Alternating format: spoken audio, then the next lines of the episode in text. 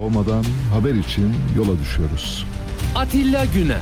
Bizim işimiz ayrıntılara erişmek. Hayatın her alanından, her konudan hakikate varmak istiyoruz.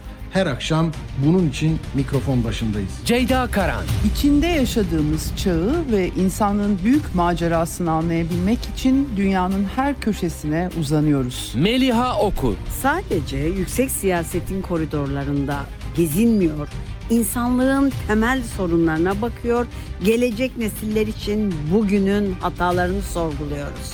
Ve Enver Aysever. Çok seslilikten vazgeçmiyoruz. Görevimizin tarihe not düşmek olduğunu biliyoruz. Herkese ifade özgürlüğü tanıyor, söz hakkı veriyoruz. Türkiye'nin ödüllü haber radyosu Radyo Sputnik, özgün içeriği ve deneyimli haberci kadrosuyla yeni yayın döneminde de sizlerle. Radyo Sputnik. Anlatılmayanları anlatıyoruz.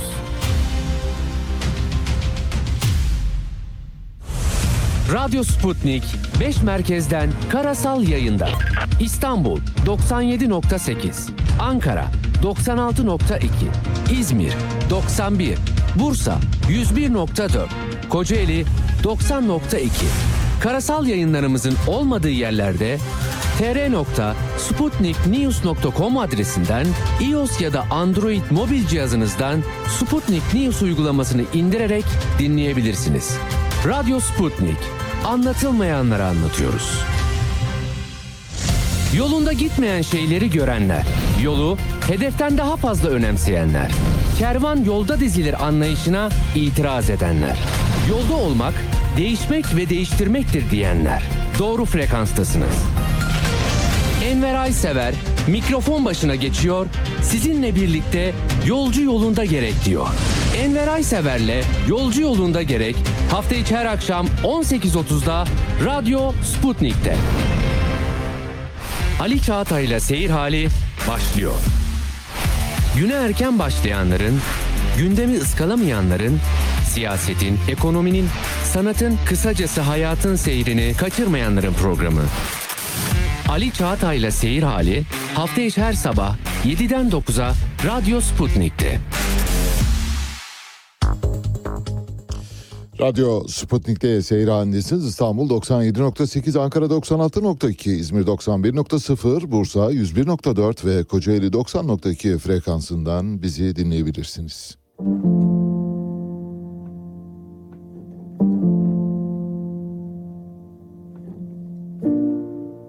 Down in Margate, had a sip of you, and it went straight to my head.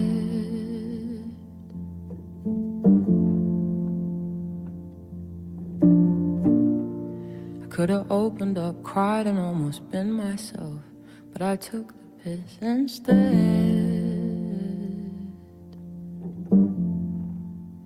I find it hard to be soft. Stop saying I'm perfect,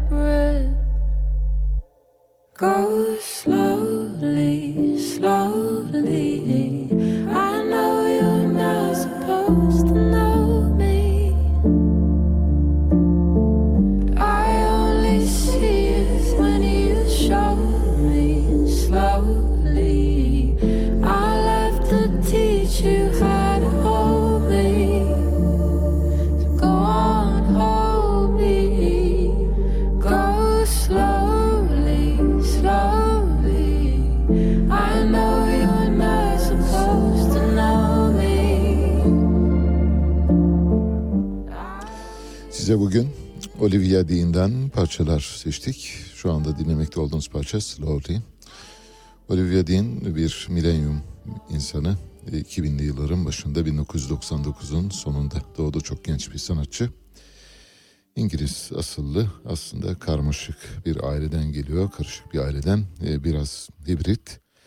İngiliz bir baba ve Jamaikalı, e, Guyanalı bir annenin çocuğu. Kariyerine e, Amazon Müzik'te 2021'de çığır açan bir şarkıyla başladı. E, Amazon kendisini çığır açan sanatçı seçti 2021'de. Nat King Cole'un e, meşhur e, yılbaşı Christmas şarkısını seslendirdi ve o coverla büyük bir çıkış yakaladı. En büyük ilham kaynakları arasında Amy Winehouse var. Onu çok büyük bir ilgi duyuyor. Pek çok sanatçı var ama en fazla e, onunla beslendiğini ifade ediyor. Şu anda dinlemekte olduğunuz parça Slowly. Birazdan size daha hareketli bir parça çalacağız. Danger gelecek. Arkasından da Crosswords ile devam edeceğiz. Başlıyoruz haberlerimize. Neyle başlayacağız? Deprem sonrası ortaya çıkan durumun ekonomide yarattığı izleri ve tabi altılı masanın siyasi hayata getirdiği hareketliliğin yansımalarına bakacağız. Dün dolar maalesef üzülerek söylemek gerekirse böyle çok kısa saniyeler içinde 20 lirayı gördü oradan aşağı doğru geldi. Dolar esas itibariyle son uzunca bir süredir 18 bandının içinde geziniyor. 18 70, 18 85, 18 90, 18 95'e kadar geldi. Dün bizim borsalarımız, piyasalarımız kapalıyken sığ piyasalarda sabah saatlerinde henüz daha Borsa İstanbul açılmadan önce ya da bizim piyasalar kapalıyken sığ piyasalarda uzak doğu piyasaları faaliyet halindeyken Tokyo piyasası faaliyet halindeyken böyle çok kısa saniyelerle sınırlı kaç saniye olduğunu bilmiyorum ama 20'yi gördü 20'ye şak diye geldi oradan aşağı doğru indi.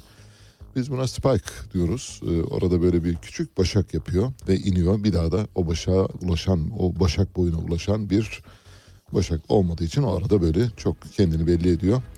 Elimde grafikler de var. Eğer Harun verirse o grafiklerden de göreceksiniz. Böyle yukarı doğru çok hızlı bir atak yapmış. Ondan sonra tabii tekrar geldi aşağıya doğru ama bu şu anlama geliyor. Neden üzerinde çok duruyoruz? Biliyorsunuz para çok güçlü bir hafızaya sahip. Para gördüğü yeri asla unutmuyor. Tekrar oraya doğru geliyor. 20'yi gördüyse artık bundan sonra dolarla ilgili yeni basamağımız 20. 20 dolar, 1 dolar eşittir 20 TL olarak hesap kitabınızı yapmanızı istiyoruz. Dün bir zam geldi noterlerin ücretlerine. Bundan böyle noterlere bugün itibariyle gittiğinizde zamlı olarak ödeyeceksiniz. %100 bu arada zam. Zammın gerekçesini bilmiyoruz ancak işte noterlik ücretlerinde ortaya tabii noterlik ücretleri vergi gelirleri kabiliğinden olduğu için vergi gelirlerini artırmak için düşürmüş bir şey olabilir aynı zamanda. Bütçeye böyle küçük çaplı bir yama gelmesi bakımından. Emlak gayrimenkul alımlarında noterlerin alacağı ücret biliyorsunuz binde bir nispetinde.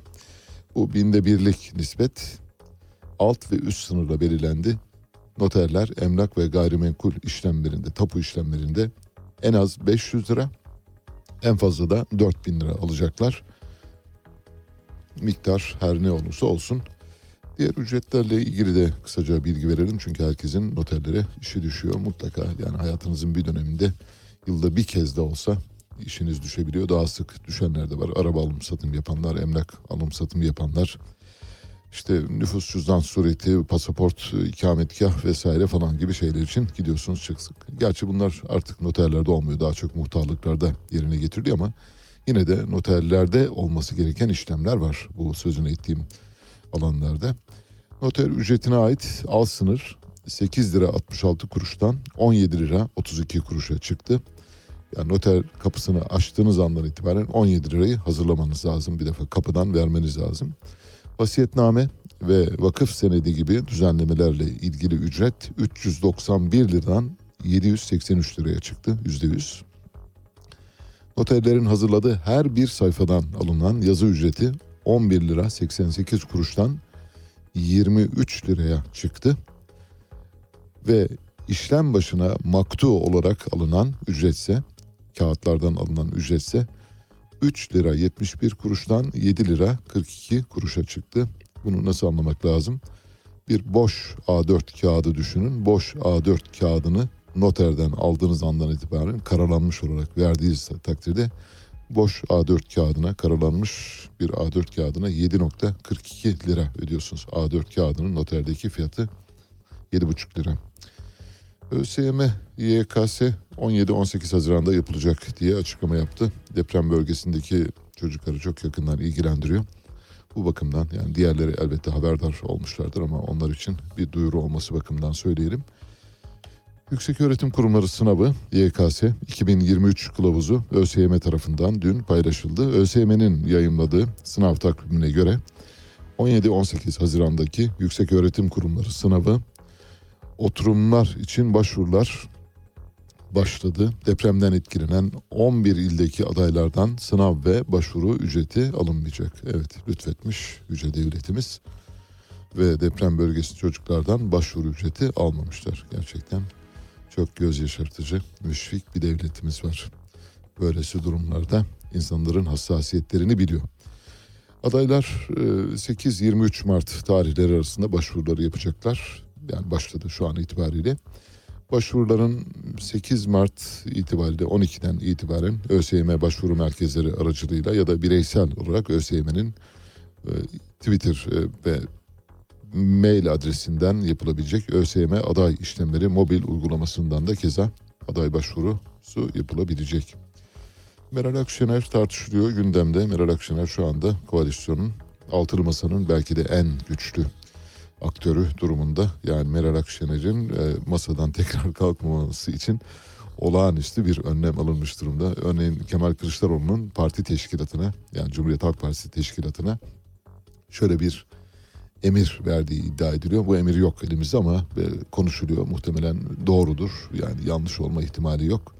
Şifai olarak yayılan bir emir ve belki de e-mail yoluyla da olmuş olabilir. Meral Hanım her ne isterse yapın demiş. Yani ne diyorsa yapın lütfen marazı çıkarmayalım diye parti teşkilatına bir şeyde bulunmuş, e, uyarıda bulunmuş. Meral Akşener bu arada televizyon programlarında e, epey bir yer alıyor bugünlerde. Kendisine sordular dediler ki milletvekili adayı olacak mısınız? Hayır dedi milletvekili adayı olmayacağım. Eğer milletvekili adayı olursam bu işe yani seçimin kazanılacağına inanmıyorum demektir. Bu durumda diğer dört liderin de aday olmaması beklenebilir diye düşünüyorum. Ben öyle düşünüyorum bilmiyorum. Bu tabii çok rasyonel bir yaklaşım. Eğer hani Cumhurbaşkanı e, yardımcılığı çantada keklik kazanırsak. Eğer ayrıca bir de milletvekili adayı olmayı kabullenirsem bu Cumhurbaşkanlığı seçimini kazanacağımıza dair inancımızın olmadığını gösteriliyor. Çok rasyonel bence çok yerinde bir yaklaşım sunmuş durumda. Diğer dört e, altılı masanın diğer dört üyesinin de aynı yolu izleyebileceğini tahmin ediyoruz. Onlar da milletvekilliği başvurusu yapmayacaklardır. Seçilirsek zaten Cumhurbaşkanı yardımcısı seçilemezsek geçmiş olsun. Bundan sonraki hayatımıza, sivil hayatımıza devam ederiz demek zorundalılar. Ee, öyle olması gerekiyor. Millet İttifakı Cumhurbaşkanı adayı Kılıçdaroğlu'nun seçime giden süreçte her ne yapması gerekiyorsa Meral Hanım'ın isteklerini lütfen karşılayın. Meral Hanım'ın istekleri benim isteklerimdir. Yani şöyle düşünelim artık bugünden itibaren Meral Akşener'in birden çok partisi var. Sadece Cumhuriyet Halk Partisi İyi Parti değil. Diğer partilerde de muhtemelen tabii diğer partilerde işi düşmez ama Cumhuriyet Halk Partisi'nde çok işi var. Cumhuriyet Halk Partisi teşkilatları tıpkı Kemal Kılıçdaroğlu'na davrandıkları gibi Meral Akşener'e davranacaklar öyle gözüküyor. Bu arada Altan Öğmen ve Hikmet Çetin Cumhuriyet Halk Partisi'nin eski genel başkanları Muharrem İnce'nin Cumhuriyet Halk Partisi listesinden milletvekili olması için Kemal Kılıçdaroğlu'na bir öneri getirmişler. Öneri de Kemal Kılıçdaroğlu tarafından son derece olumlu karşılanmış. Muharrem İnce Cumhuriyet Halk Partisi'ndeki kredisini aslında sonlandırmıştı, bitirmişti. Fakat sanıyoruz yeni bir kredi açma gereğini duydular. Bu yeni krediyi iyi kullanacağını tahmin ediyorum. Umarız iyi kullanır diye düşünüyoruz. Ben Ali Çağatay, Radyo Sputnik'te seyir halindesiniz. Müthiş bir Kuzuların Sessizliği filmi oynanıyor şu anda maalesef. Kimsenin sesini çıkarmadığını görüyoruz. Bu devletin kadim devlet, bani devlet, baba devlet olması ilkesiyle bağdaşmıyor. Habercilik birilerinin verilmesini istemediği olayları açıklamak ve kamuoyuyla paylaşmaktır. Bu kapsamın dışında kalan olayları vermek habercilik değil, halkla ilişkiler faaliyetidir. George Orwell Ali Çağatay'la Seyir Hali hafta içi her sabah 7 ile 9 arasında Radyo Sputnik'te. Evet şimdi altılı masa çerçevesinde işler böyle. Altılı masanın dışında bir de altılı masaya destek veren, masayı tahkim eden bir koalisyon var. O da Sol, Özgürlük ve Demokrasi Platformu. Özgürlük ve Demokrasi Platformu'nun en büyük partisi Halkların Demokratik Partisi HDP. HDP Genel Başkanı Selahattin Demirtaş cezaevinden Meral Akşener'e bir mektup yazdı. Şimdi bu mektubu sizinle paylaşacağım. Uzunca biraz ama sıkılmayacağınızı düşünüyorum. Çünkü her kelimesi üzerinde özenle düşünülmüş, tasarlanmış ve düşünülmüş bir mektup. Ve tarihe de aslında not düşürmek bakımından ileride konuşulabileceğini düşündüğümüz bir mektup. Çok güzel bir dille yazılmış Selahattin Demirtaş tarafından.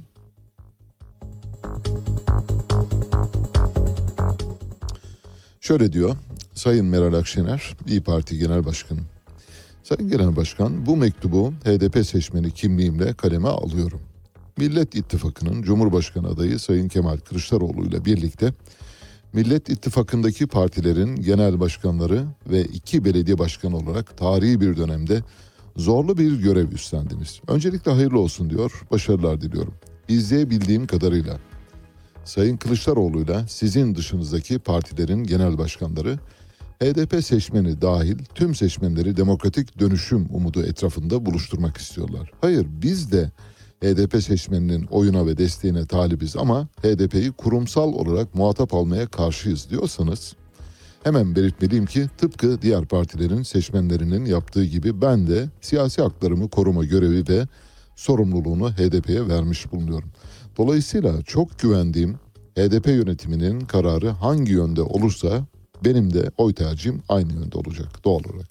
Partimiz HDP aynen İyi Parti gibi meşruiyetini halktan almıştır.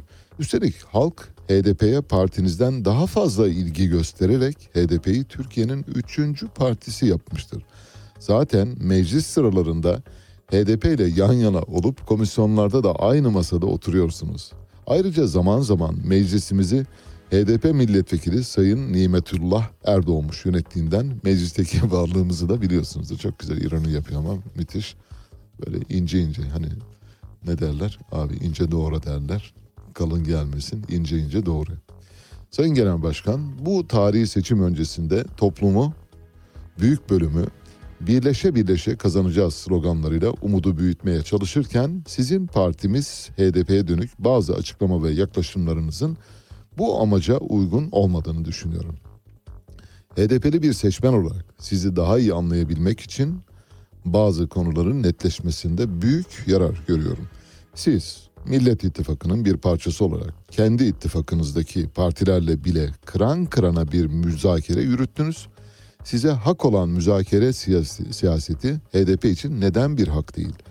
HDP seçmenini ikinci sınıf yurttaş, iradesiz vatandaş olarak görmediğinizden eminim. Burada da ince doğruyu. O halde HDP'nin oy vereceği Cumhurbaşkanı adayıyla müzakere yapmasının nasıl bir sakıncası olabilir? Kaldı ki HDP'nin defalarca açıkladığı gibi müzakere başlıkları da Eylül 2021'de HDP'nin ilan ettiği 11 maddelik tutum belgesidir. Öyle gizli kapaklı şeyler de değil. HDP destek kararı alırsa Sayın Kılıçdaroğlu çok yüksek olasılıkla Cumhurbaşkanı olacak ve siz de Cumhurbaşkanı yardımcısı olacaksınız. Ayrıca partiniz birkaç bakanlık görevi üstlenecek diyor. Şimdi yavaş yavaş kalın doğramaya başladı. Sayın Genel Başkan bu durumda açık sormam gerekiyor. Bir, HDP'li seçmen olarak benim oyumu istiyor musunuz? Benim de oyumla Cumhurbaşkanı yardımcılığı ve bakanlık koltuklarına oturacağınıza göre beni nasıl ikna etmeyi düşünüyorsunuz? Bu arada yerel seçimlerde Millet İttifakı'nın belediye başkanlarının kazanmasını sağlayan HDP oyları için istemem demediğinizde hatırlatırım. 2. HDP'nin bakanlık isteği olmamasına rağmen bazı arkadaşlarımız HDP'ye bakanlık vermeyiz diyerek bizi HDP'li seçmenleri incitmiş, ötekileştirmişti. Şimdi bu arkadaşlarınız HDP seçmeninin oylarıyla bakanlık koltuklarına oturmaya adaylarsa bizi ikna etmeniz gerekmez mi? 3. HDP demokratik ilkeler dışında herhangi bir talepte bulunmadığını açıklamasına rağmen HDP ile diyalog CHP kurabilir ama taviz verilemez, talepleri bir masaya getirilemez dediniz. Demokratikleşmeye dair talepleri taviz olarak mı görüyorsunuz? Eğer iktidar olursanız ve HDP'nin talepleri sizin masanıza gelmeyecekse bize hangi masayı öneriyorsunuz? 50 yıldır yapıldığı gibi bizi yine terörle mücadele masasına yönlendirmeyi mi düşünüyorsunuz? 4. HDP'de HDP'de HDP seçmeni de eşitler arası omuz hizasında yapılacak bir müzakere dışında hiçbir üstenci, dayatmacı, egemen bakış açısıyla yaklaşımı asla kabul etmeyecektir. Sorunlarımızın demokratik siyaset alanında barış içinde çağdaş şekilde konuşarak çözülmesi dışında herhangi bir yöntemi benimsemiyoruz. Sizin önerdiğiniz başka bir yöntem var mı diye soruyor. Sayın Genel Başkan, tüm seçmenler gibi İyi Parti ile HDP seçmenleri de sokakta yan yana yaşıyor. Aynı ateşte kavruluyorlar. Seçmenler arasında bu arada durmakla ilgili hiçbir sorun yokken siyasi öncülerin de topluma layık olması gerektiğine inanıyorum. Koşullarımız ve kararlarımız ne olursa olsun bir arada eşit, özgür ve refah içinde yaşayan Türkiye'yi var etmek zorundayız. Sizlerin de bu çabaya katkı sunacağınıza inanıyor. Tekrardan hayırlı olsun diyor. Başarılar diliyorum. Sonunu Kürtçe bitirmiş. Avukat Selahattin Demirtaş Edirne hapishanesi diye yazmış. Bence çok güzel kaleme alınmış bir metin. Çok ince, iyi ayarlanmış. Kendine özgü bir üslubu var. Selahattin Demirtaş zaten kendini çok iyi ifade edebilen bir siyasetçi. İyi bir hatip aynı zamanda. Selahattin Demirtaş şu anda cezaevinde olmamış olsaydı bambaşka bir siyasi kurgu olabilirdi. Ben buradan gerçekten mesela HDP'ye karşı sessizlik siyaseti izlenmesinden yanayım. Özellikle İyi Parti için söylüyorum.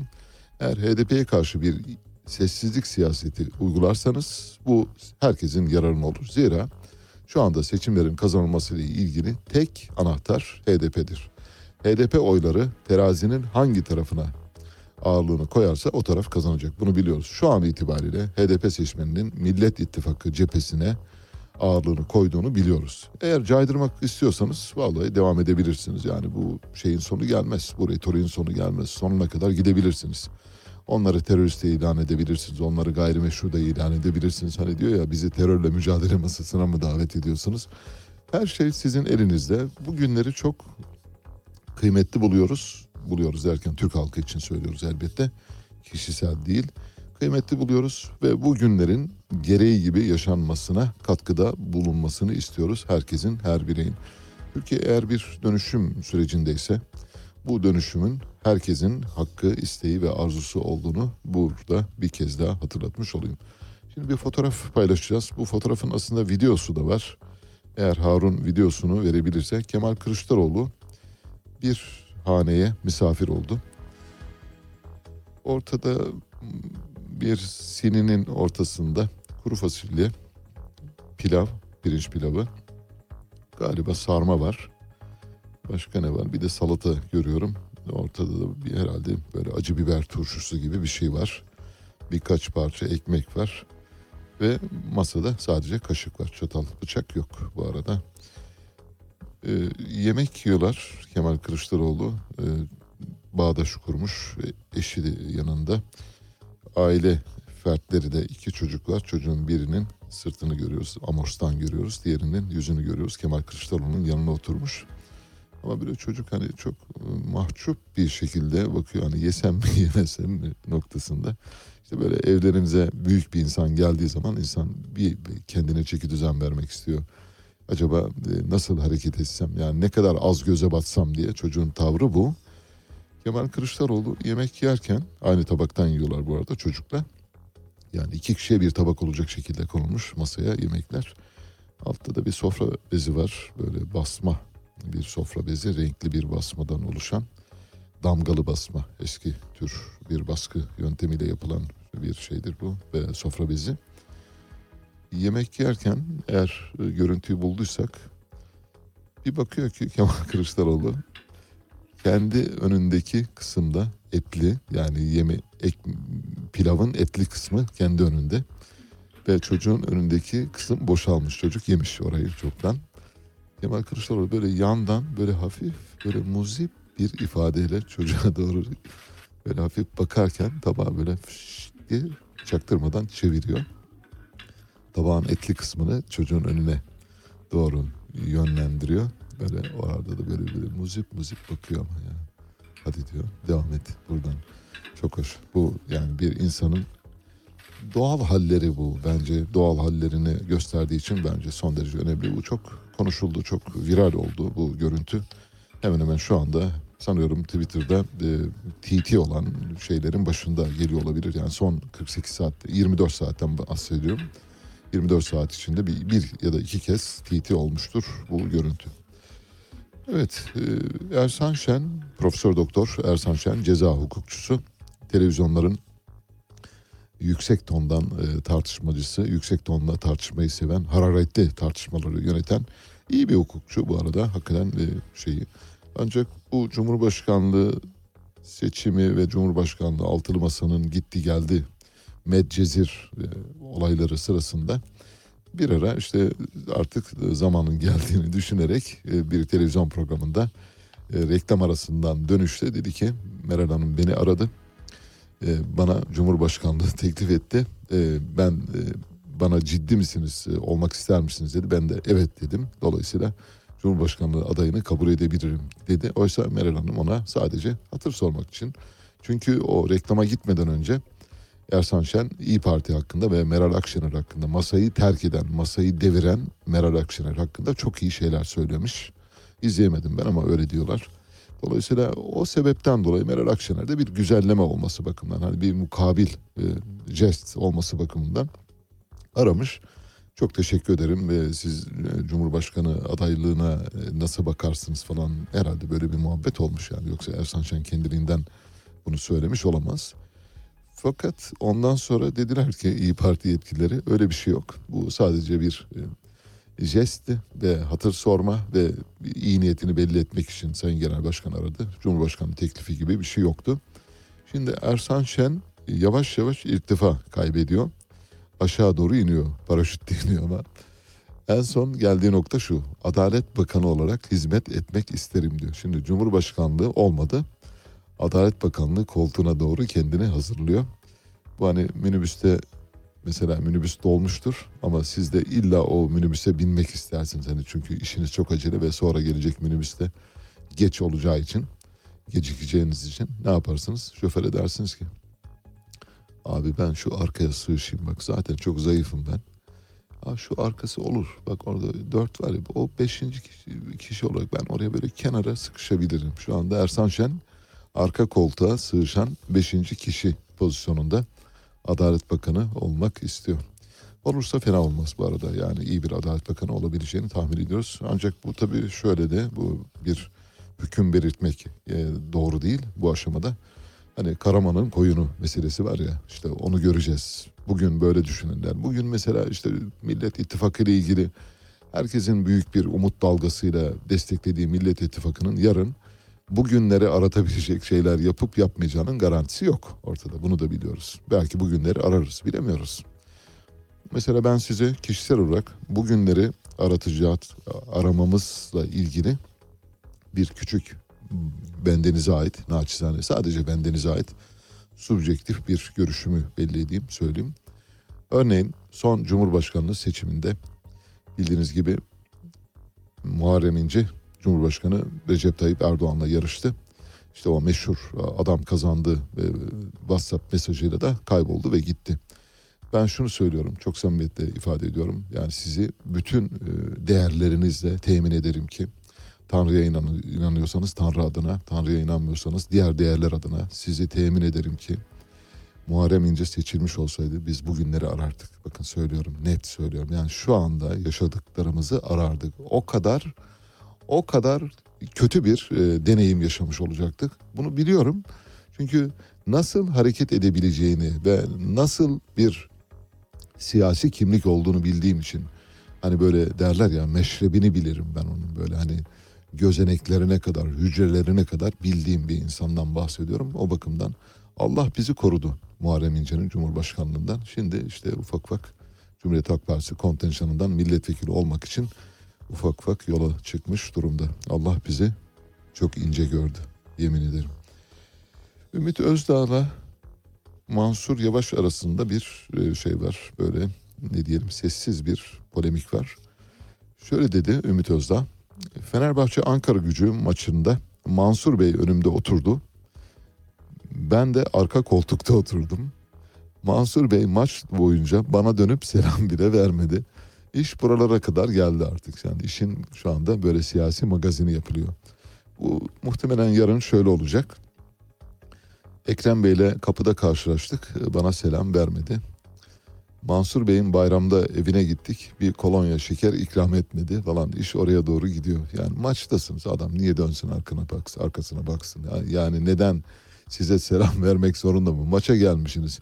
Gidersiniz uzakta bir yerde oturursunuz selam vermiyorsa ya da siz de ona tavır gösterirsiniz ya da siz söylersiniz yani merhaba nasılsınız? Ma- Mansur Bey falan deseydiniz muhtemelen Mansur Yavaş da cevap verirdi. Ama siz cevap vermemişsiniz bir şey söylememişsiniz arkasında gizli gizli oturmuşsunuz. Sonra dönüyorsunuz diyorsunuz ki Mansur Bey maç boyunca bana dönüp selam bile vermedi. Evet kapıda karşılaştık yüzüme bakmadı. Bayramda evini ziyarete gittik bir kolonya şeker bile ikram etmedi. Kahveyi geçtik kahve yok Evet, hiç gerek yok İstanbul Taksiciler Odası'nın başvurusu üzerine Martı tak ve Martı motosiklet uygulamaları ile ilgili mahkeme kararıyla bir engelleme geldi. Şimdi Martı'yı biliyorsunuz vurdular bir kez. İkinci kez Martı'yı vurmaya çalışıyorlar. Bu engelleme kararı o. Martı üstelik de hangi gün bu engellemeyle karşı karşıya kaldı biliyor musunuz? Martı'nın CEO'su Oğuz Alper Öktem New York'ta, New York borsasında bir e, Martı için düzenlenen seremoni sırasındaydı ve Türk bayrakları işte New York borsasını böyle donatmışken aynı gün Ankara'dan bir haber geliyor.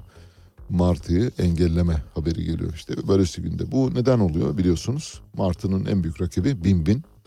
Binbin'in sahibi de Cumhurbaşkanı Recep Tayyip Erdoğan'ın yeğeni Usame Erdoğan. Binbin şu anda sektörün bir numarası oldu. Geçtiğimiz günlerde bir satın alma yaptı bildiğiniz gibi. Bu satın alma sonrasında Binbin şu anda sektörün lider kuruluşu, scooter piyasasının ya da mikro mobilitenin lideri durumuna geldi. Martı'nın birinciliği elinden gitti. Şimdi Martı'yı kanatlarını yolmaya başladılar. Yani bu dünkü alınan karar Martı'nın aya- şeyini e, kestik, soluğunu kestik. Şimdi kanatlarını yolalım, uçmasın demek için alınmış bir karar. Adam New York'ta Türk bayraklarını dalgalandırıyor. Tabii Türk bayraklarını dalgalandırmak böyle hani vermehteri gibi bakmıyorum meseleye. Ben o tür şeylerden çok dolduruşa gelmem merak etmeyin. Ama orada önemli bir etkinliğe imza atıyor. New York borsasında işte Türk bayrağını dalgalandırıyor ve bir Türk şirketi olarak orada varlık gösteriyor. Bir bayram seyran olması gerekirken siz aynı gün burada ne yapıyorsunuz? Arka kapıdan bir engelleme getiriyorsunuz. Bu işte ancak ancak hasmane bir davranış içinde olabilir. Hostilitenin gereğidir bence. Host yani davranışları ancak düşmanca yönlendirdiğiniz zaman böyle şeyler olabilir. E, zaten süreç Osman Kavala'nın tutukluluğunun sürdürülmesi üzerine kurulmuş. Aynen. Bu tutukluluk devam etmesi için hukuka karşı verilen bir mücadele haline girmiş durumda. Merkez Bankası'nın son aylarda izlemiş olduğu para politikası doğrudan enflasyonda bu sıçramaya yol açtı. E, yani ve de, devamı da gelecek. Ülkeyi aslında öyle yönetiyorlar ki adeta koca bir survivor oyunu gibi. Bugün için önemli olan husus Türkiye'de bu sistemin değişmesidir. Bu sistem yani Cumhurbaşkanlığı hükümet sistemi Evet. maalesef uygulama aşamasında kağıt üzerinde durduğu gibi durmadı. Ali Çağatay'la Seyir Hali hafta içi her sabah 7 ile 9 arasında Radyo Sputnik'te.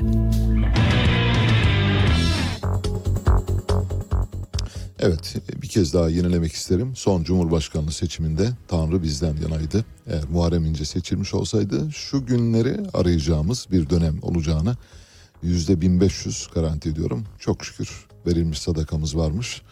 Olmadı. Dolayısıyla yeni bir süreç başladı. Bu yeni süreçte de Umarız halkın dediği olur. Tabii halkın sağduyusuna büyük bir güven duyuyoruz. Onu hiç ilave belirtmeye gerek bile duymuyoruz. Uşak'ta yapı denetim mühendisi bir kişi numune aldıktan sonra beton mikserine su katıldığını fark edince işçileri uyardı. İşçileri uyaran mühendis ve yanındaki stajyer inşaattaki kalıp ustaları tarafından darp edildi. Neyle? İskele kalıplarıyla, kalıp tahtalarıyla dövüldü. Su katıyorlar. Suyu neden katıyorlar? Betona biliyor musunuz? Biliyorsunuz beton akışkan değil, fazla akışkan değil. Yani inşaatta kullanılması gereken beton yani böyle çamur kıvamındadır ama tabii geriden büyük bir şeyle, motopompla e, sürüklendiği için işte mümkün olan hızla şeye akar, kalıplara akar. İşçiler bu süreyi yarıya indirmek için betonun içine su katarlar. Örneğin o mikserin boşalması yarım saat ise su kattığınız zaman ne kadar su kattıklarını bilmiyorum. Tabii ne, ne kadar katarsanız o kadar hızlandırıyorsunuz bu arada. Su katıyorsunuz işlemi 15 dakikaya indiriyorsunuz. İşçi orada 15 dakika kazanmış oluyor. İşçilerin 15 dakika kazanma hırsı uğruna ya da ihtirası uğruna ne oluyor? Binalar çöküyor. İşte bugün eğer çöken binalarda inşaat beton kalitesinden kaynaklanan bir durum varsa o biraz da bundan kaynaklanıyor. Betona su katılmasından. Yoksa beton firmaları yani standartlara uygun üretiyor olabilirler. Ürettiklerini düşünüyoruz. Orada bir herhalde herhalde bir, bir kusur olmaz diye düşünüyorum ama daha çok inşaatta ortaya çıkan durumdur. Çünkü inşaat işçisi şeye bakıyor, zamanına bakıyor, yevmiyesine bakıyor. Ve ne kadar kısa zamanda bitirirse o kadar çok e, alacaktır ya da o kadar e, kısa zamanda başka işe başlayacaktır. İnşaatta betona su katan işçilerin mühendisi dövmesi ancak ve ancak yaşadığımız felaketin hiç anlaşılmamış olmasıyla kaimdir.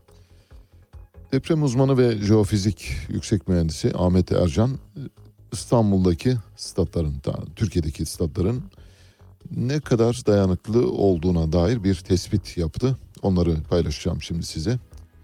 5 stat'tan bahsediyor. Nef Stadyumu Galatasaray'ın çok sağlam diyor Ahmet Ercan. Ülker Stadyumu Fenerbahçe'nin çok kötü diyor. Vodafone Park Beşiktaş'ın stadı orta kalitede kötü diyor. Fatih Terim stadı çok sağlam. Şenol Güneş stadı iyi değil diye söylüyor. Bu statların yeniden ele alınması ile ilgili bir süreçte başlayabilir.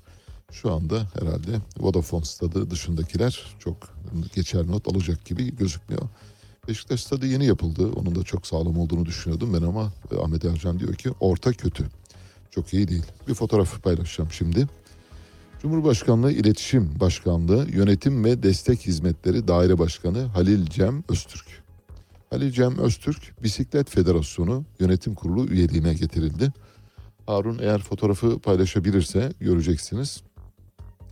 Halil Cem Öztürk İletişim Başkanlığı'nın Yönetim ve Destek Hizmetleri bölümünde çalışıyordu. Fahrettin Altun'la, Profesör Fahrettin Altun'la birlikte çalışıyordu. Onun e, mahiyetindeki insanlardan biriydi. Bisiklet Federasyonu Başkanı oldu. Burada tabii kişinin fiziksel e, özellikleriyle ilgili herhangi bir yorumda bulunmayacağım ama fotoğrafa baktığınızda Halil Cem Öztürk'ün yani bırakın e, bisiklete binmek mesela bisikleti kullanmayı bilmiyor olma ihtimali bile var söylüyorum. Aşağı yukarı 150 kilo herhalde bilmiyorum yani vardır bir bisikletle bir ilgili yakınlığı olabilir ama bir, hangi bisiklete binerse binsin e, henüz Halil Cem Öztürk'ü taşıyacak bir bisikletin üretilmediğini düşünüyorum. Bisiklet yarı yolda bel verebilir o kadar. Böylesine atamalar yapılıyor. Bu tabii bunlar hakikaten çok sorgulanmaya muhtaç. Bir harita paylaşacağım. Dünyadaki kuraklığı gösteren bir harita. Bu haritanın en kırmızı noktası Türkiye. Harita Afrika'yı kapsıyor, Körfez bölgesini kapsıyor. Hindistan'a kadar olan Asya'yı kapsıyor ve Avrupa'nın bir bölümünü kapsıyor. E, daraltılmış bir harita. Haritada gördüğünüz yerler ne kadar kırmızı ise yani mor rengine yakınsa ya da vişne çürüğü ise o kadar kurak. Şu anda Ankara'nın tam böyle göbeğinde 5. derece en fazla kırmızılığın olduğu yer. Şu anda İç Anadolu bölgesi Ankara, Çankırı, Kırşehir, Kayseri, Konya, Yozgat, e, Tokat, Amasya'nın olduğu bir bölgeden bahsediyorum. Kıpkırmızı şu anda bu yıl içinde en fazla kuraklığın yaşandığı bölge olarak orası gözüküyor. Bir de Sahra altında birkaç ülke var. Onlar bile İç Anadolu bölgesindeki e, koyuluğa yakın bir koyulukta değil.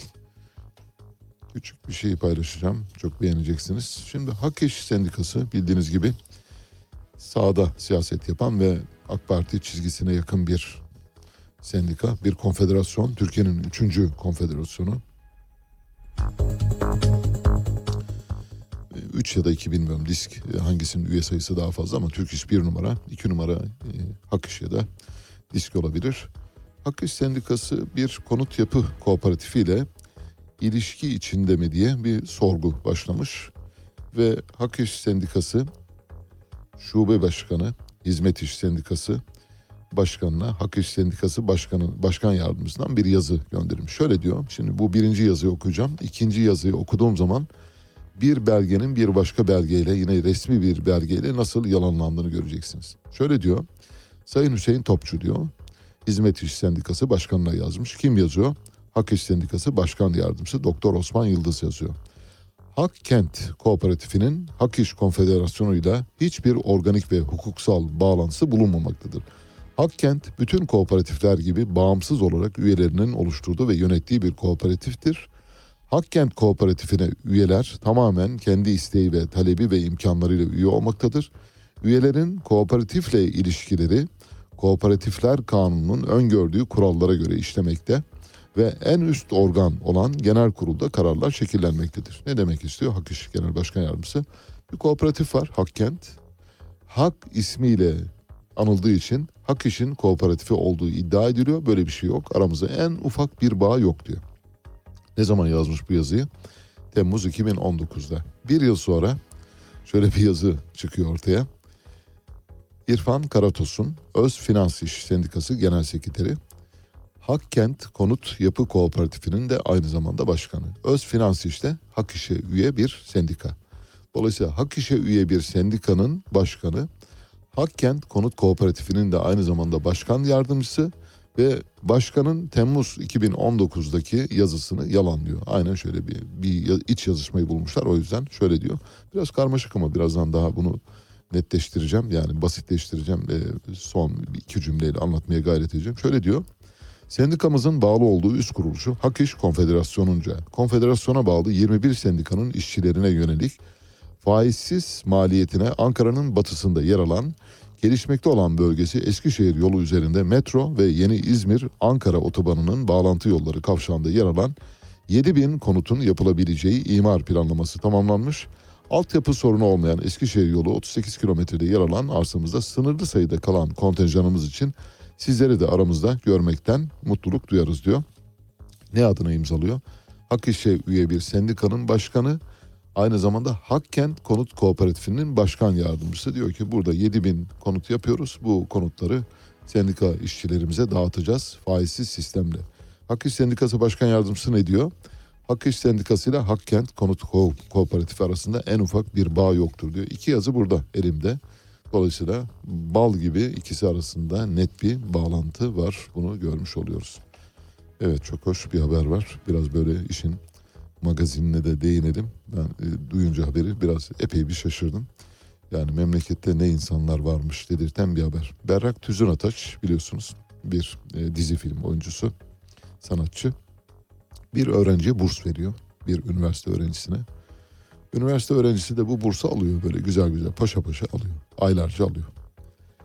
Bir gün öğrencinin sevgilisi bu durumu fark ediyor. Diyor ki sen bursu kimden alıyorsun?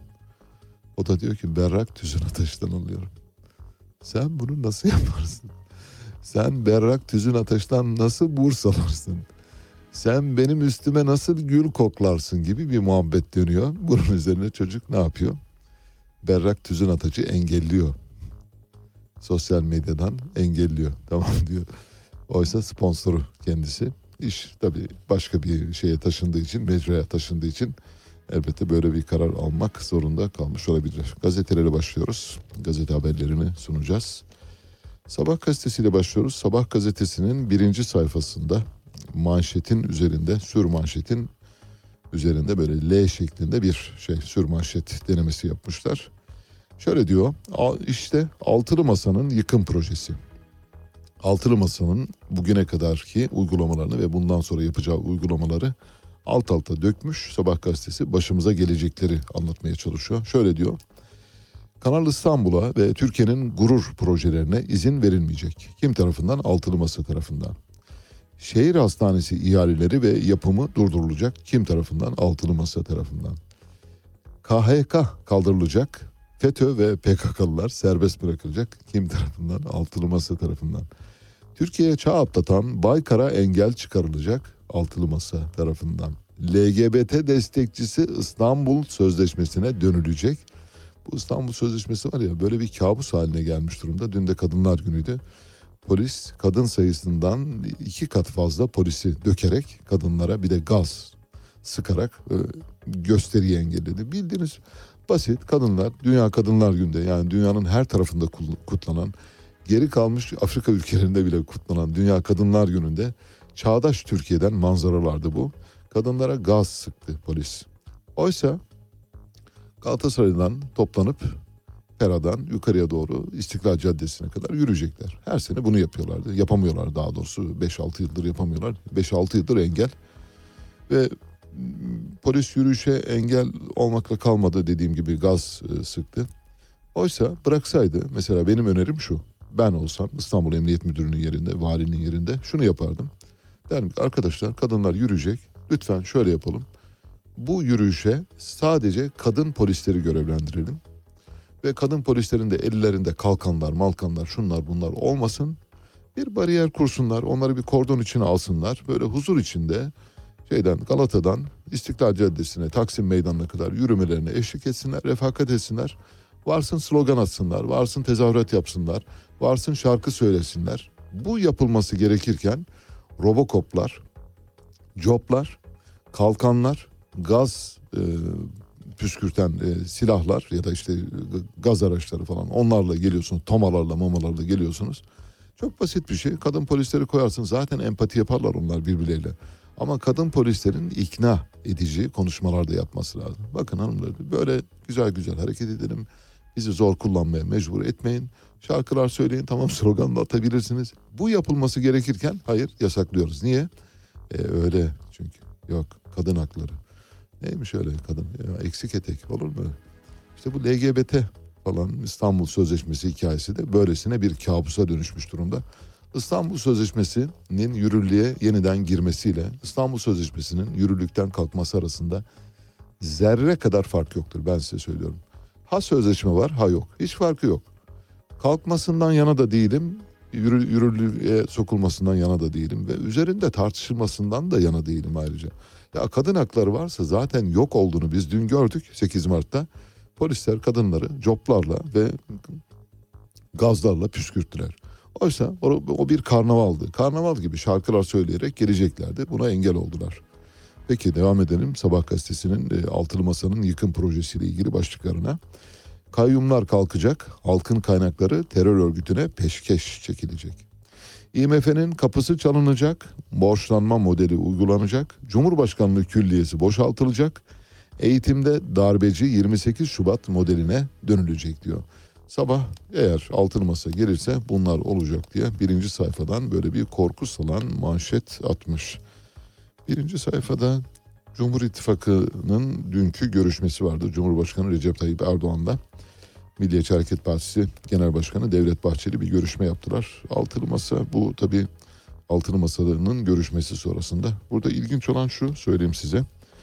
Görüşmeden sonra açıklama yapılmadı. Genellikle bu görüşmeden sonra ya bilgi sızdırılırdı ya da açıklama yapılırdı. İlk kez açıklama yapılmadı. Demek ki durum epeyce ciddi öyle gözüküyor.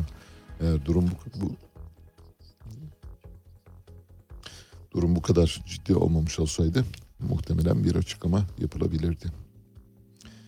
Evet saat başına gidiyoruz. Saat başı öncesi size ikinci bir parça çalıyoruz. Olivia Dean söylüyor. Danger. Birazdan size çok daha hoş bir parça çalacağız. Crosswords. Oh, no, looks like we're in this thing together. Oh no, looks like it keeps on getting better. Why suddenly would I rather be with you than anyone? Why do I feel like the world is ending too? It looks like I'm in danger whenever I look in your eyes, and it's strange, but I don't see us saying goodbye. So I'll let you move in closer. I want you to. I know this danger, but I want your love to be mine. Mhm. I'm in danger with your love. I'm You make me feel like I got new emotions. I wanna bathe in you, babe, and swim into your ocean. And why suddenly would I rather be with you than anyone? And why do I feel like the world is ending too?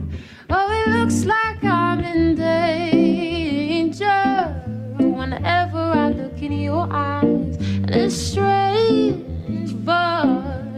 don't see us saying goodbye. So I'll let you move in closer.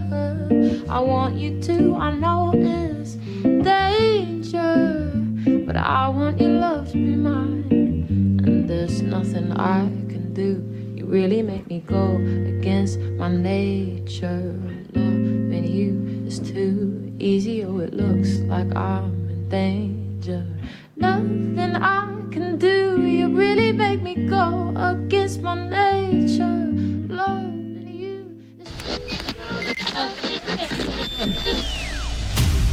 Radyo Sputnik yeni yayın döneminde de dop dolu. Ali Çağatay, Hayatın seyircisi değil, seyir halinin öznesi olabilmeniz için gün daha doğmadan haber için yola düşüyoruz. Atilla Güner, Bizim işimiz ayrıntılara erişmek. Hayatın her alanından, her konudan hakikate varmak istiyoruz. Her akşam bunun için mikrofon başındayız. Ceyda Karan, İçinde yaşadığımız çağı ve insanlığın büyük macerasını anlayabilmek için dünyanın her köşesine uzanıyoruz. Meliha Okur, Sadece yüksek siyasetin koridorlarında gezinmiyor. İnsanlığın temel sorunlarına bakıyor. Gelecek nesiller için bugünün hatalarını sorguluyoruz. ve Enver Aysever. Çok seslilikten vazgeçmiyoruz. Görevimizin tarihe not düşmek olduğunu biliyoruz. Herkese ifade özgürlüğü tanıyor, söz hakkı veriyoruz. Türkiye'nin ödüllü haber radyosu Radyo Sputnik, özgün içeriği ve deneyimli haberci kadrosuyla yeni yayın döneminde de sizlerle. Radyo Sputnik, anlatılmayanları anlatıyoruz. Ankara'dan haber var. Aysel Alp, siyasetin başkentinden, ülke ve dünya gündeminin en kritik konularını en yetkin isimlerle kulağımıza getiriyor.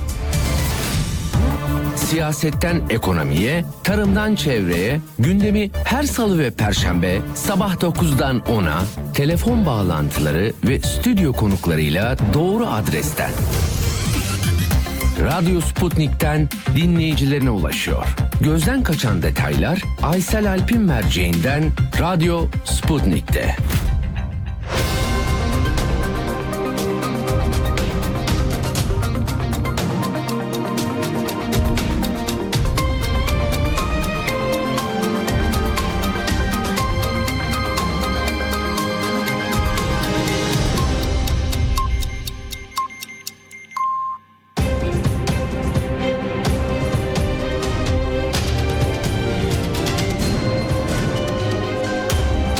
Radyo Sputnik. Anlatılmayanları anlatıyoruz. Güne erken başlayanların, gündemi ıskalamayanların, siyasetin, ekonominin, sanatın, kısacası hayatın seyrini kaçırmayanların programı. Ali Çağatay'la Seyir Hali hafta içi her sabah 7'den 9'a Radyo Sputnik'te. Evet, yeniden birlikteyiz. Şimdi programın bundan sonraki bölümüyle ilgili küçük bazı notlar paylaşacağım. Ve bir telefon bağlantımız olacak saat 9'a çeyrek kala. Profesör Doktor Vedat Bulut'la konuşacağız. Türk Tabipleri Birliği Genel Sekreteri. Deprem bölgesinde bir salgın hastalık ihtimali var mı yok mu diye soracağız. Çünkü deprem bölgesinde şu anda sanitasyon, temiz su kullanımı ve hijyen konusunda sıfır e, imkan var ve insanlar e, yıkanamıyorlar, duş alamıyorlar, yüzlerini yıkayamıyorlar, ellerini yıkayamıyorlar ve hastalıkların kol gezdiği bir döneme doğru giriyoruz. Çünkü havada yavaş yavaş ısınmaya başladı. Havaların ısınmasıyla birlikte salgın hastalıkların kendini göstermesi daha fazla risk olarak karşımızda durabilir. Risk var mı yok mu diye soracağız. Ayrıca ne yapılması gerekiyor önlem anlamında kişisel ya da bireysel ya da kitlesel olarak neler yapılması gerektiğinde yine Profesör Vedat Bulut'a soracağız. Uzunca bir süredir e, geçen haftadan bu yana erteleye erteleye tuttuğumuz bir dosyamız var. Su dosyası. Bildiğiniz gibi biraz önce kuraklığı paylaştım. Ee, Ankara'da ve İç Anadolu bölgesinde hat safhada bir kuraklık var. Türkiye'nin her yerinde var.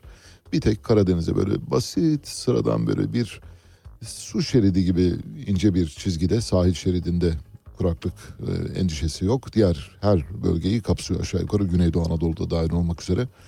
Dolayısıyla suyumuzu üretmemiz lazım. Yani yağmur yağmadığı takdirde suyu temin etmenin bir yolu var. Bu da deniz suyundan arıtma. Deniz suyundan arıtma maliyetli ve masraflı gibi gözükmekle birlikte son yıllarda ortaya çıkan teknolojiler sayesinde deniz suyu üretimi daha düşük maliyetlerle yapılabilir hale geldi. Örneğin şu anda bir bilimsel makale paylaşacağım. Dünyadan uygulamalar var. Pek çok ülkeden Suudi Arabistan, İsrail gibi ülkeler, Amerika Birleşik Devletleri'nde pek çok eyalet suyunu deniz suyundan arıtarak e, temin ediyor. İçme ve kullanma suyu olarak. Deniz suyunu arıtmanın maliyeti 1 metreküp için 50 sente kadar düşmüş durumda. 50 sent arıtmanın maliyeti. Elbette 50 sent arıtma maliyeti. Onun üzerine belediyenin e, payını koyacaksınız. Zaten şu anda da suyu 1 dolar civarında içiyoruz. Bu durumda deniz suyunu arıtıp içmeye ya da kullanmaya başladığımız andan itibaren 1 doların biraz üzerinde bir maliyet çıkar ki bu maliyete katlanabilir. Çünkü susuzluk bambaşka bir şey. Yani susuzluğun parayla ölçülebilir bir yanı yok ve bir pahası e, olmadığını da söyleyebiliriz. Bu dosyayı paylaşacağız. Ondan önce biraz önce basın özgürlüğü ya da kişisel hak ve özgürlüklerden bahsettik. 8 Mart günü kadınlara reva görülen muameleyi anlattık. Türkiye demokratik bir ülke mi değil mi diye merak ediyorsanız bir demokrasi endeksi var. Bu demokrasi endeksinde Türkiye'nin pozisyonunu konuşacağız. Ayrıca Türkiye'nin pozisyonunun değiş yıllar içindeki değişimine bakacağız. Özgürlük deyince ilk aklımıza gelen yani antik döneme gittiğimizde Cicero geliyor. Cicero Romalı bir senatör, devlet adamı, hatip ve yazar. Büyük bir hatip. Belki de insanlık tarihinin gördüğü en büyük hatiplerden bir tanesi. Cicero'nun milattan önce 106 yılında doğdu ve 43'te öldü. Cicero'nun kayda geçmiş, yazılı kayıtlara geçmiş çok sayıda konuşması var. 88 konuşmasının 58'i günümüze ulaşmış durumda. Biraz Cicero'dan bahsedip oradan özgürlüklere vurgu yapacağız. Çünkü Cicero özgürlükler uğruna hayatını kaybetmiş bir e, insandı. Roma'da tabii elbette Sezarlarla kavgası vardı. Sezarların hükümranlığına itiraz ediyordu. Parlamentoda çok sert konuşmalar yapıyordu. Müthiş, o olağanüstü bir etki yaratıyordu. En sonunda Sezar kendisini düşman ilan etti ve o da İtalya'yı terk etti. Sonra kaçtı ama yakalandı. Milattan önce 43 yılında başı kesilerek idam edildi. Hatta bir e, Rönesans e, tablosunda gördüğüm bir Rönesans tablosu kime ait olduğunu bilmiyorum ama o tabloda Cicero'nun başıyla oynayan Sezar'ın e, bir cariyesi ya da işte eşi var. Cicero'nun başı kesilmiş. Sezar'ın başıyla e, Cicero'nun başıyla top oynuyor bir e, kadın böyle bir resmedilmiş bir şey var. Sadece başı kesilmekle kalmadı. Elleri de senato binasına çivilendi. Ellerini neden çivilediklerini bilmiyoruz. Hani yazı, yazıya dair yani yazıp çizmeye dair cezanın bir, bir bölümünde ellerine ait olduğunu. Cicero'nun 11 maddeden oluşan bir 2000 yıldır hiç değişmeyen ve insanlık tarihinde hep ola gelmiş bir e, sıralamalar, bir silsileler e, dizisi var. Bu silsile şöyle başlıyor. Cicero diyor ki, bir, fakir çalışır, zengin sömürür, asker her ikisini de korur.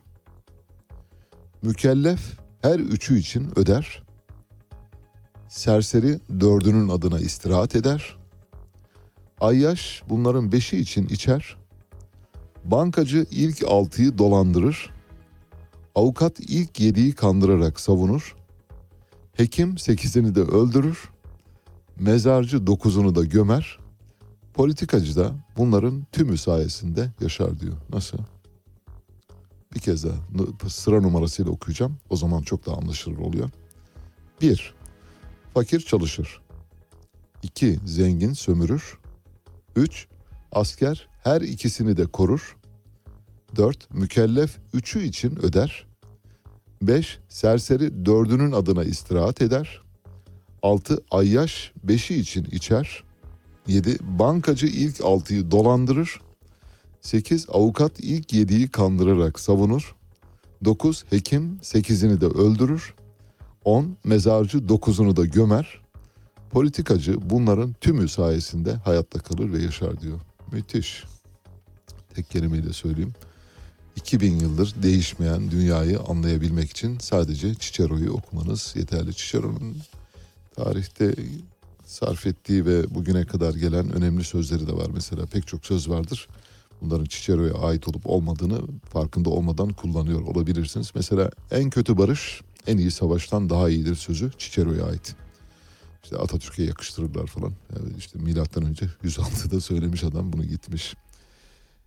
Şöyle bir sözü var. Diyor ki hayat yokuşunu tırmanırken rastladığınız insanlara iyi davranın. İnişte yine onlara rastlayacaksınız diyor. İşte bu men dakika dukka çalma kapımı çalarlar kapını. Bugün bana yarın sana. Türkiye yani Türkçe'ye geçmiş deyimlerle eğer bezeli olarak söylemek gerekirse yukarı çıkarken çıkarken rastladığınız insanlara iyi davranın çünkü nasıl olsa bir gün ineceksiniz orada. Kimse yukarıda uzun süre kalamaz. Başka bir sözü var çok güzel. Her canlı yalnız kendini sever diyor. Yüzde yüz haklı, yüzde yüz. Bütün canlılar yalnız önce kendini sever. Bir tek annelik içgüdüsü bundan ari.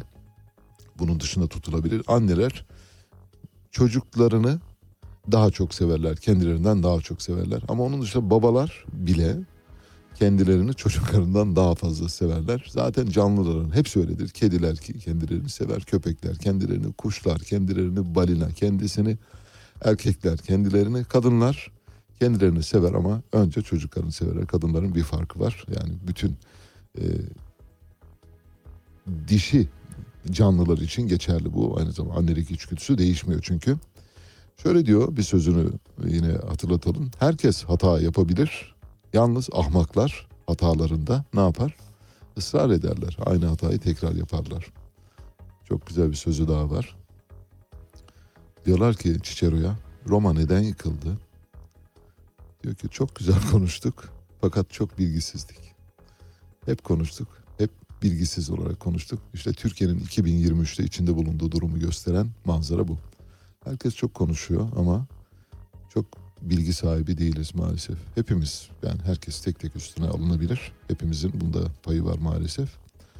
Bir şey daha var onu da söyleyeyim ondan sonra basın özgürlüğü endeksine geçeceğim. Türkiye nerede diye merak ediyorsanız basın özgürlüğü endeksinde ne kadar çok kanun o kadar az adalet diyor.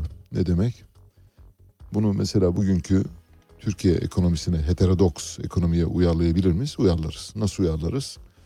Bankacılık ve finans sistemiyle ilgili son bir buçuk yılda 213 adet düzenleme çıkarmış kanun.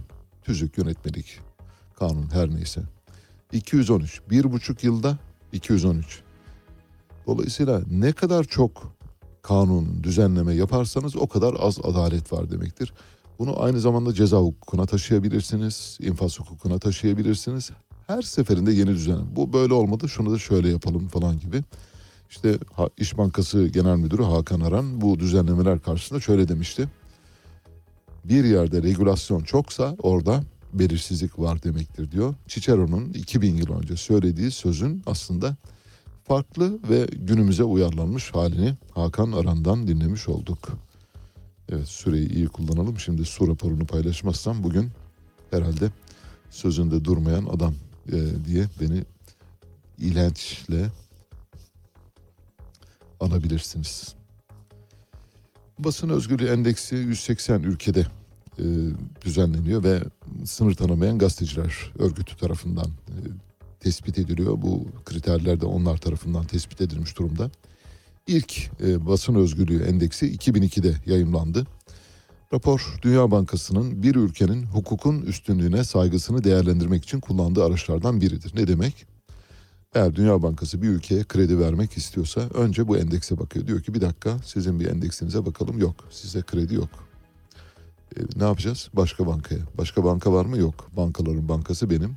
Gidin düzeltin. Evinizde düzeltin öyle gelin diyor Dünya Bankası. Ankette hapisteki gazetecilerin, medya çalışanlarının sayısı, kaçırılmış, sürgüne gönderilmiş, fiziksel olarak saldırıya maruz kalmış ve sansüre uğramış gazetecilere ilişkin sorularla gazetecilerin otosansür uygulamaları ve hükümetin editoryal politikaya müdahalesi gibi sorular soruluyor. Çok multifaktöriyel bir araştırmadan bahsediyoruz. Pek çok faktör bir araya geliyor ve basın endeksini oluşturuyor. Yasama organlarının basın üzerindeki etkileri de detaylı sorularla araştırılıyor. Tüm bu sorulara verilen yanıtlardan elde edilen rakamsal veri analiz ediliyor. Ülkelerin basın özgürlüğü endeksi belirleniyor. 2013 endeksinden bu yana ülkeler sıfır alanlar en iyi puana sahipler, 100 alanlar en kötü puana sahipler. Şimdi Türkiye'nin puanını burada tahmin etmenizi rica ediyorum ben bu paylaşımı yaparken. Sıfır iyi, 100 kötü. Türkiye'nin puanı kaç olabilir? Haritaya geliyor şimdi. Harun verecek haritayı. Haritada şöyle renkler görüyorsunuz. Bir tane bordo görüyorsunuz. Bordo rengi basın özgürlüğünün sıfıra yakın olduğu ülkeleri gösteriyor. Harita çok net biçimde baktığınız zaman görüyorsunuz zaten. Çok şükür Türkiye o durumda değil Allah'tan. Ancak kırmızıya geçiyoruz. Yani kırmızıdan maviye doğru giden tonlamalar içinde. Bordo en kötü olan ülkeleri gösteriyor. Bunların başında Körfez ülkeleri geliyor. Latin Amerika'da birkaç ülke var keza. Ee, şeyde ise e, Türkiye zor durumda olan ülkeleri kategorisinde kırmızıyla işaret edilen bölgeye bakın. Kırmızıyla işaret edilen bölgelerin içinde mesela Meksika var bizimle aynı kategoride. Hindistan var keza. E, Moğolistan var Özbekistan, Kazakistan var keza. E, Sahra altı e, ülkelerinin pek çoğu var. Kenya, Tanzanya, Uganda, Togo, Kongo gibi ülkeler var. Bir de e, Mağrip ülkeleri dediğimiz e, Libya, Fas, Tunus, Cezayir, Mısır e, gibi ülkeler var. Onlarla biz aynı kategorideyiz. Endonezya, Malezya da bizim yanımızda. Kayda değer basın özgürlüğü sorunları olan ülkeler sarıyla gösterilmiş durumda. Latin Amerika bu kategoride. Yani biz Latin Amerika'dan kötüyüz.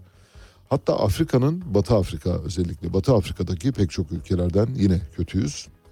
Tatmin edici durumda olan ülkeler var haritada. Tatmin edici durumda olan ülkeler arasında Amerika Birleşik Devletleri var. Fena değil kategorisine giriyor. Güney Afrika öyle o durumda. Avustralya, Yeni Zelanda öyle. Ve kıta Avrupa'sında Almanya, Fransa, İngiltere, İspanya gibi ülkelerde tatmin edici durumda. İyi durumda olan dünyada basın özgürlüğünün şahane, çok iyi uygulandığı ülkelerin haritadaki yansıması boncuk mavisiyle böyle bir çivit mavisiyle gösterilmiş. Şimdi o çivit mavisinin ne kadar az olduğuna bakın haritada göreceksiniz. İşte İzlanda var mesela.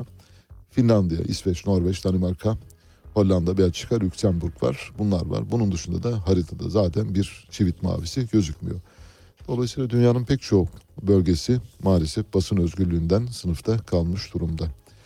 Basın özgürlüğü endeksinde 2020 yılı itibariyle birinci sırada yani dünyada basın özgürlüğünü en iyi uygulayan ülke Norveç. Norveç'in puanı çok yüksek. İşte çok yüksek sıfırdan başlıyor. Sıfır en iyi. Sıfırdan yüze doğru gittiğiniz takdirde kötüye doğru geliyorsunuz. Norveç birinci sırada basın özgürlüğü bakımından Finlandiya 2, Danimarka 3, İsveç 4, Hollanda 5. Diğer ülkeleri saymayayım sıradan gideceğim. Almanya mesela bu sıralamada birinci ligin altına düşüyor ama gelişmiş ülkeler arasında Almanya en iyilerden bir tanesi. Keza Fransa çok çok altta Almanya'dan yaklaşık e, 20 e, puan geride. Fransa ile Almanya'nın önünde. Örneğin Litvanya var, Avustralya var, Yeşilburun Adaları var. Güney Afrika Cumhuriyeti var, Gana var, e, Liechtenstein var falan böyle Slovakya ve Slovenya gibi ülkeler var Almanya ile Fransa arasında. Fransa büyük bir ivme kaybetmiş durumda maalesef. İngiltere de Fransa'nın hemen arkasında geliyor. İngiltere de Fransa'da aynı basın özgürlüğü ölçütleri geçerli. İtalya çok çok aşağıda. Ee, Avrupa ülkelerinin en altında. Ee, İtalya'nın üstünde mesela Botswana var. Afrika ülkesi. Burkina Faso var. Andorra var. Orta Avrupa'da bir prenslik bildiğiniz gibi. Amerika çok aşağılarda maalesef. Amerika'nın puanı 0 ile 100 arasındaki skalada 23'e tekabül ediyor. 23'lerde. Fena değil yine de. Şimdi geliyoruz Türkiye'yi arıyoruz. Bulacağız birazdan. Türkiye'nin puanlarına geçiyorum şeyleri. Geçiyorum. Henüz bulamadık. Farkında mısınız? Yani sayfaları atlıyorum atlıyorum hala Türkiye. Türkiye diye bir ülkenin olmadığı zehabına bile kapılabiliriz. Yani bu arama taramayı yaparken bakıyoruz. Hala yok. Güney Sudan falan bir yerlerde. Evet bulduk. Türkiye 50 puanla tam ortalarda bir yerde yer alıyor. Basın özgürlüğü endeksinde Türkiye 50 puanla 50.02 öyle bir yere oturmuş ki ama Türkiye'nin üzerinde yani Türkiye'den daha iyi durumda olan ülkeler hangileri derseniz mesela Pakistan bizden iyi. Kamboçya bizden iyi. Cezayir bizden iyi. Venezuela bizden iyi. Honduras iyi. Kongo iyi. Bangladeş iyi. Brunei iyi. Belarus iyi. Bu ülkelerin hepsi bize tur bindirmiş durumda. Biz hangi ülkelerden iyiyiz? Valla Katar'dan iyiyiz. Birleşik Arap Emirlikleri'nden iyiyiz.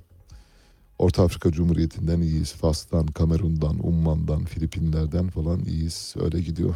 Son, listenin sonuna doğru bakalım.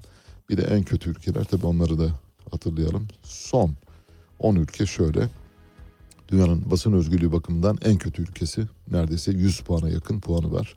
100 puan en kötü puanı anlatıyor biliyorsunuz. Kuzey Kore var, Türkmenistan var, Eritre, Çin, Cibuti, Vietnam, Suriye, İran, Laos, Küba, Suudi Arabistan diye gidiyor. En kötü ülkeler.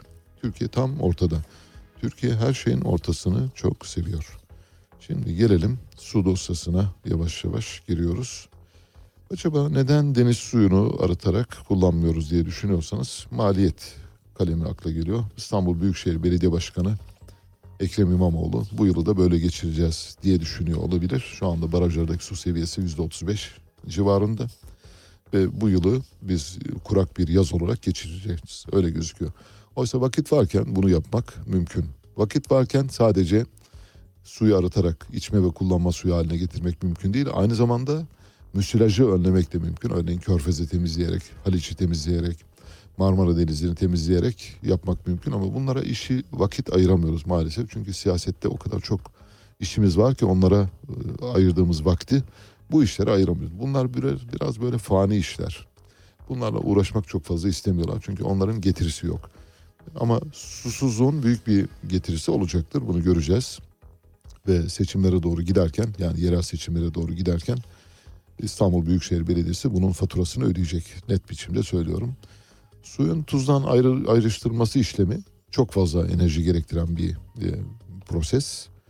Tuz suyun içinde çünkü çözülmüş halde bulunuyor ve tu, tuzla suyun içindeki mineraller arasında kimyasal bağlar oluşuyor ve bu bağların kırılması biraz zor.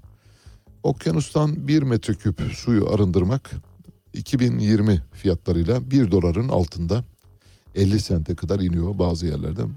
Metodolojiye bağlı olarak elbette. Bir de tabii işte kullanılan prosesin yeni olup olması olmaması ile ilgili. En pahalı deniz suyundan arıtılmış su 2 dolara maluldür metreküpü. 2 dolar verdiğiniz zaman her türlü deniz suyunu arıtma imkanınız var. Amerika'da mesela Kaliforniya'da tuzlu suyu arıtmayı ciddi olarak düşünmeye başlamış durumda şu anda. Florida'nın bir şehri olan Tampa'da Amerika'nın en büyük tuzlu su arıtma tesisi kurma kararı alınmış durumda. Uluslararası Tuzlu Su Arıtma Birliği'nin açıklamasına göre 2007 yılında dünya çapında 13 bin deniz suyu arıtma tesisi işletiliyordu. Bu tesisler günlük yaklaşık 14.7 milyon galon içme suyu üretiyor. Bu tesislerin büyük çoğunluğu Suudi Arabistan'da bu arada. Tuzlu sudaki bağların ayrıştırmasında iki yöntem kullanılıyor. Bu yöntemlerden bir tanesi damıtma, bildiğimiz distile su eldesi. Perdeli ayrıştırma diyoruz buna. Öteki de termal damıtma, ısıyı baz alıyor ve ters ozmoz dedikleri yöntemi kullanarak yapıyoruz. O kimyasal bir proses.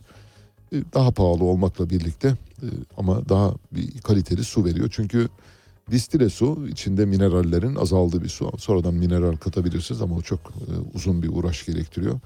Bu sebeple diyorlar ki tuzlu suyu ayrıştırarak kullanmak mümkün mü? Şimdi birazdan size bir akademik çalışmadan bahsedeceğim. Uludağ Üniversitesi'nden Muhittin Can, Akın Etemoğlu ve Atakan Avcı'nın hazırladığı deniz suyundan tatlı su eldesinin teknik ve ekonomik analizine geliyoruz. Ben Ali Çağatay, Radyo Sputnik'te seyir halindesiniz. Müthiş bir Kuzuların Sessizliği filmi oynanıyor şu anda maalesef. Kimsenin sesini çıkarmadığını görüyoruz. Bu devletin kadim devlet, bani devlet, baba devlet olması ilkesiyle bağdaşmıyor. Habercilik, birilerinin verilmesini istemediği olayları açıklamak ve kamuoyuyla paylaşmaktır.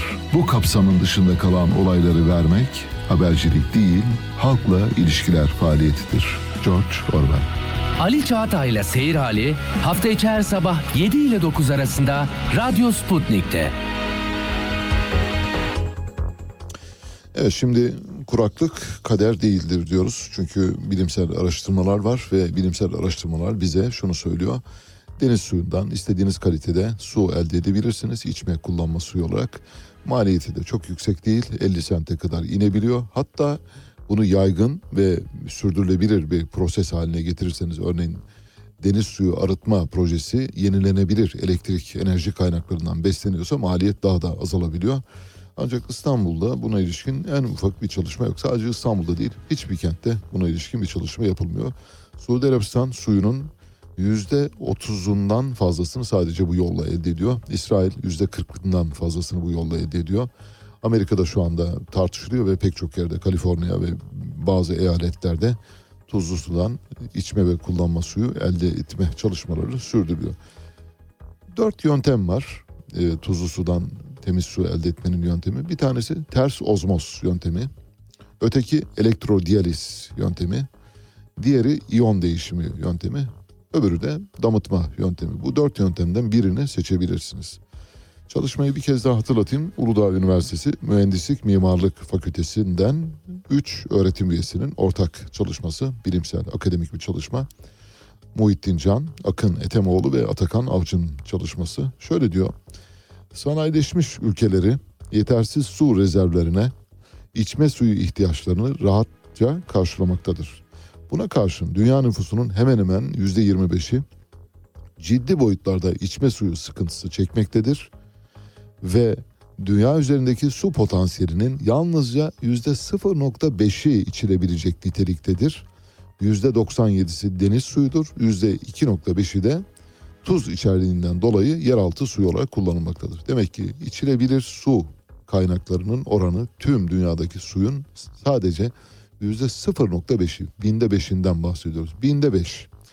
Bu durumda pek çok ülkenin aslında bir süre sonra deniz suyundan arıtmaya geçmesi kaçınılmaz olacak. Bugünden önlem almak lazım. 1996 yılı itibariyle dünya üzerindeki tuz giderme tesislerinin toplam kapasitesi günlük 17,5 milyon metreküp. Peki bu 17,5 milyon metreküpün ne kadarı hangi ülkeye ait derseniz Suudi Arabistan şu anda dünyada en fazla deniz suyundan içme suyu üreten ülke. Suudi Arabistan dünyadaki bütün ülkelerin toplamına yakın neredeyse üretiyor. Elbette Amerika Birleşik Devletleri hemen arkasından geliyor. Birleşik Arap Emirlikleri 3. sırada. Kuveyt var, Libya var, Japonya var, Katar var, İspanya, İtalya ve İran geliyor. İran tuzlu sudan deniz suyu üretiyor. Yapılabilir olduğunu kanıtlamak için İran örneğini verdim özellikle. Tuz oranlarının yüzde 0.7 yani binde 7 ile yüzde 4.3 arasında değiştiği biliniyor. Dünya üzerindeki tuzlu suların, deniz sularının. Ve bizim denizlerimize bakarsak örneğin Karadeniz, Marmara, Ege ve Akdeniz'e göre daha az tuzlu deniz. Karadeniz'i ayrıştırmak daha akıl kârı o anlamda söylüyorum. Karadeniz'e dökülen Tuna, Dinyester, Dinyeper, Don ve Kızılırmak gibi nehirlerin de keza arıtılabilir bir suya sahip olduğunu biliyoruz. Rezerv olarak ifade etmek gerekirse. Suyun içindeki bileşenlere baktığımızda deniz suyu normalde doğada mevcut olan bütün elementleri içeriyor. Çünkü deniz suyu balık besini yani balıklar beslenmek için mecburen deniz suyu kullanıyorlar. Ve deniz suyunun tuzluluk oranları bakımından şimdi bizim denizlerimizde dahil olmak üzere bir liste var. O listeyi paylaşacağım sizinle.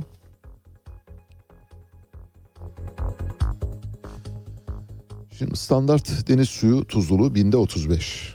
Dünyanın ortalamasını söylüyoruz. Baltık Denizi dünyanın en az tuzlu olan denizi binde 7 orana sahip. Baltık suyunu, deniz suyunu yani neredeyse alıp bardağa doldurup içebilecek kadar e, kalitede bir su olduğunu söyleyebiliriz. Elbette arıtılması gerekiyor yani bardak bardak içemezsiniz ama susuzluğu gidermek için Baltık Denizi'ne şöyle bir ağzınızı daldırmanız yetiyor. Hazar Denizi tuzluluk sıralamasında hemen Baltık'tan sonra geliyor binde 13. Pasifik Okyanusu binde 34. Atlantik Okyanusu binde 36. Kızıldeniz çok tuzlu binde 43. Basra Körfezi yine çok tuzlu binde 43. İran buradan deniz suyu arıtıyor. Bu arada onu belirtelim. Yani bu çok tuzlu sudan şahane bir su elde ediliyor.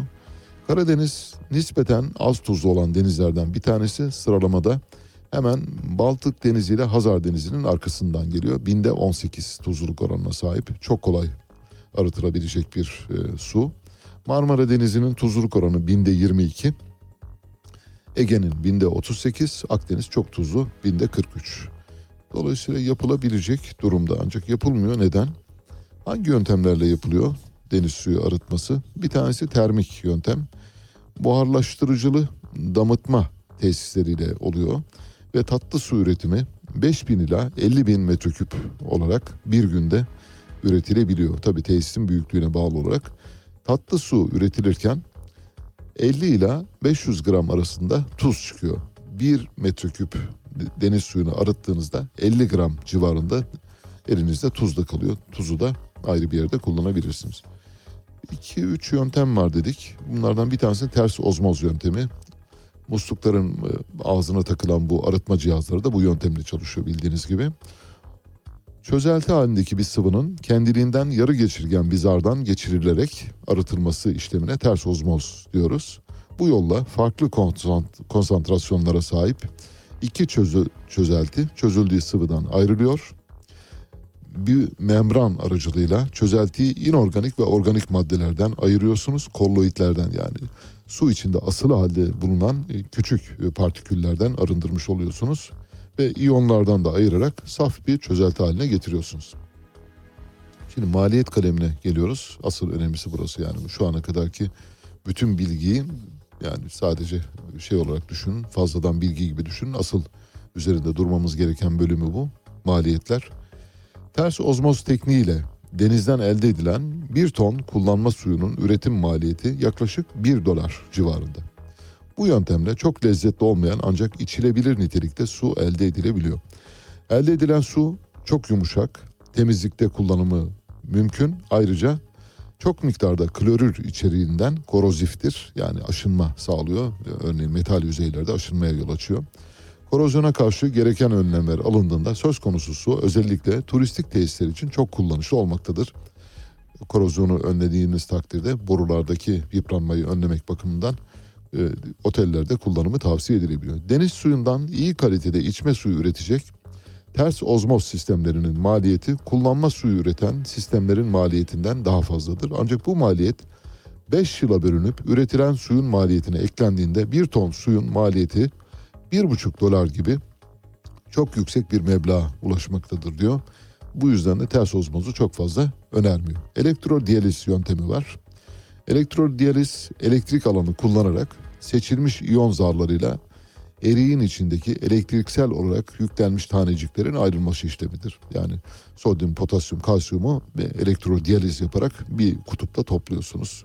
İlkokulda, ortaokulda deneyler yaparsınız. Yaptığınız deneylerden hatırlayın lütfen. Sodyum iyonları katyon geçirgen membranın bir tarafında diğer tarafına geçer ve besleme suyu bölümünü terk eder. Klorür iyonları diğer yönde anoda doğru hareket eder ve besleme suyundan benzer bir şekilde ayrılırlar. Şimdi maliyetlere bakacağız. Tesislerin yatırım maliyetinden bahsediyor.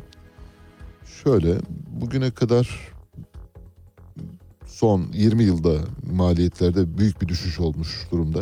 20 yıl önce sıradan bir elektrodiyaliz ya da ters ozmoz yöntemiyle ya da damıtma yöntemiyle deniz suyundan arıtma tesisini kurma maliyeti ile 2020 yılındaki maliyet arasında tam tamına iki kat fark var. Yani iki, iki kez ucuzlamış durumda. Yüzde elliye affedersin. Yüzde elliye yakın ucuzlamış durumda. Bu giderek maliyetler daha da düşüyor. Bu tabii tesisin maliyeti, kurulum maliyeti düştüğü için aynı zamanda amortismanı da düşüyor. Amortismanı düştüğü için suyun perakende vatandaşlara e, dağıtım maliyeti de düşmüş oluyor. Tesislerin yıllık işletme maliyetleri de yine aynı şekilde 2000 ila 2020 yıllar arasında yarı yarıya düşmüş durumda. Ve şunu tavsiye ediyor rapor diyor ki akademik çalışma deniz suyundan tatlı su elde etmek isteyen termik yöntemler küçük kapasiteli oldukları takdirde düşük verimle çalışan dolayısıyla pahalı su üreten tesisler olarak görülmektedir. Güneş enerjisiyle çalışan tesislerin verimleri ise güneşin yıllık radyasyon miktarına bağlıdır.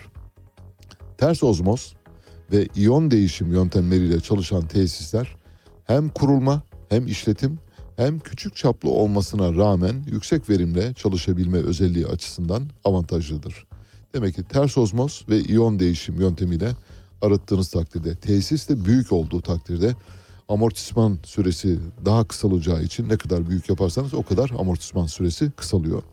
Çünkü biliyorsunuz işte işletme ne kadar çok su satarsa o kadar gelir elde eder.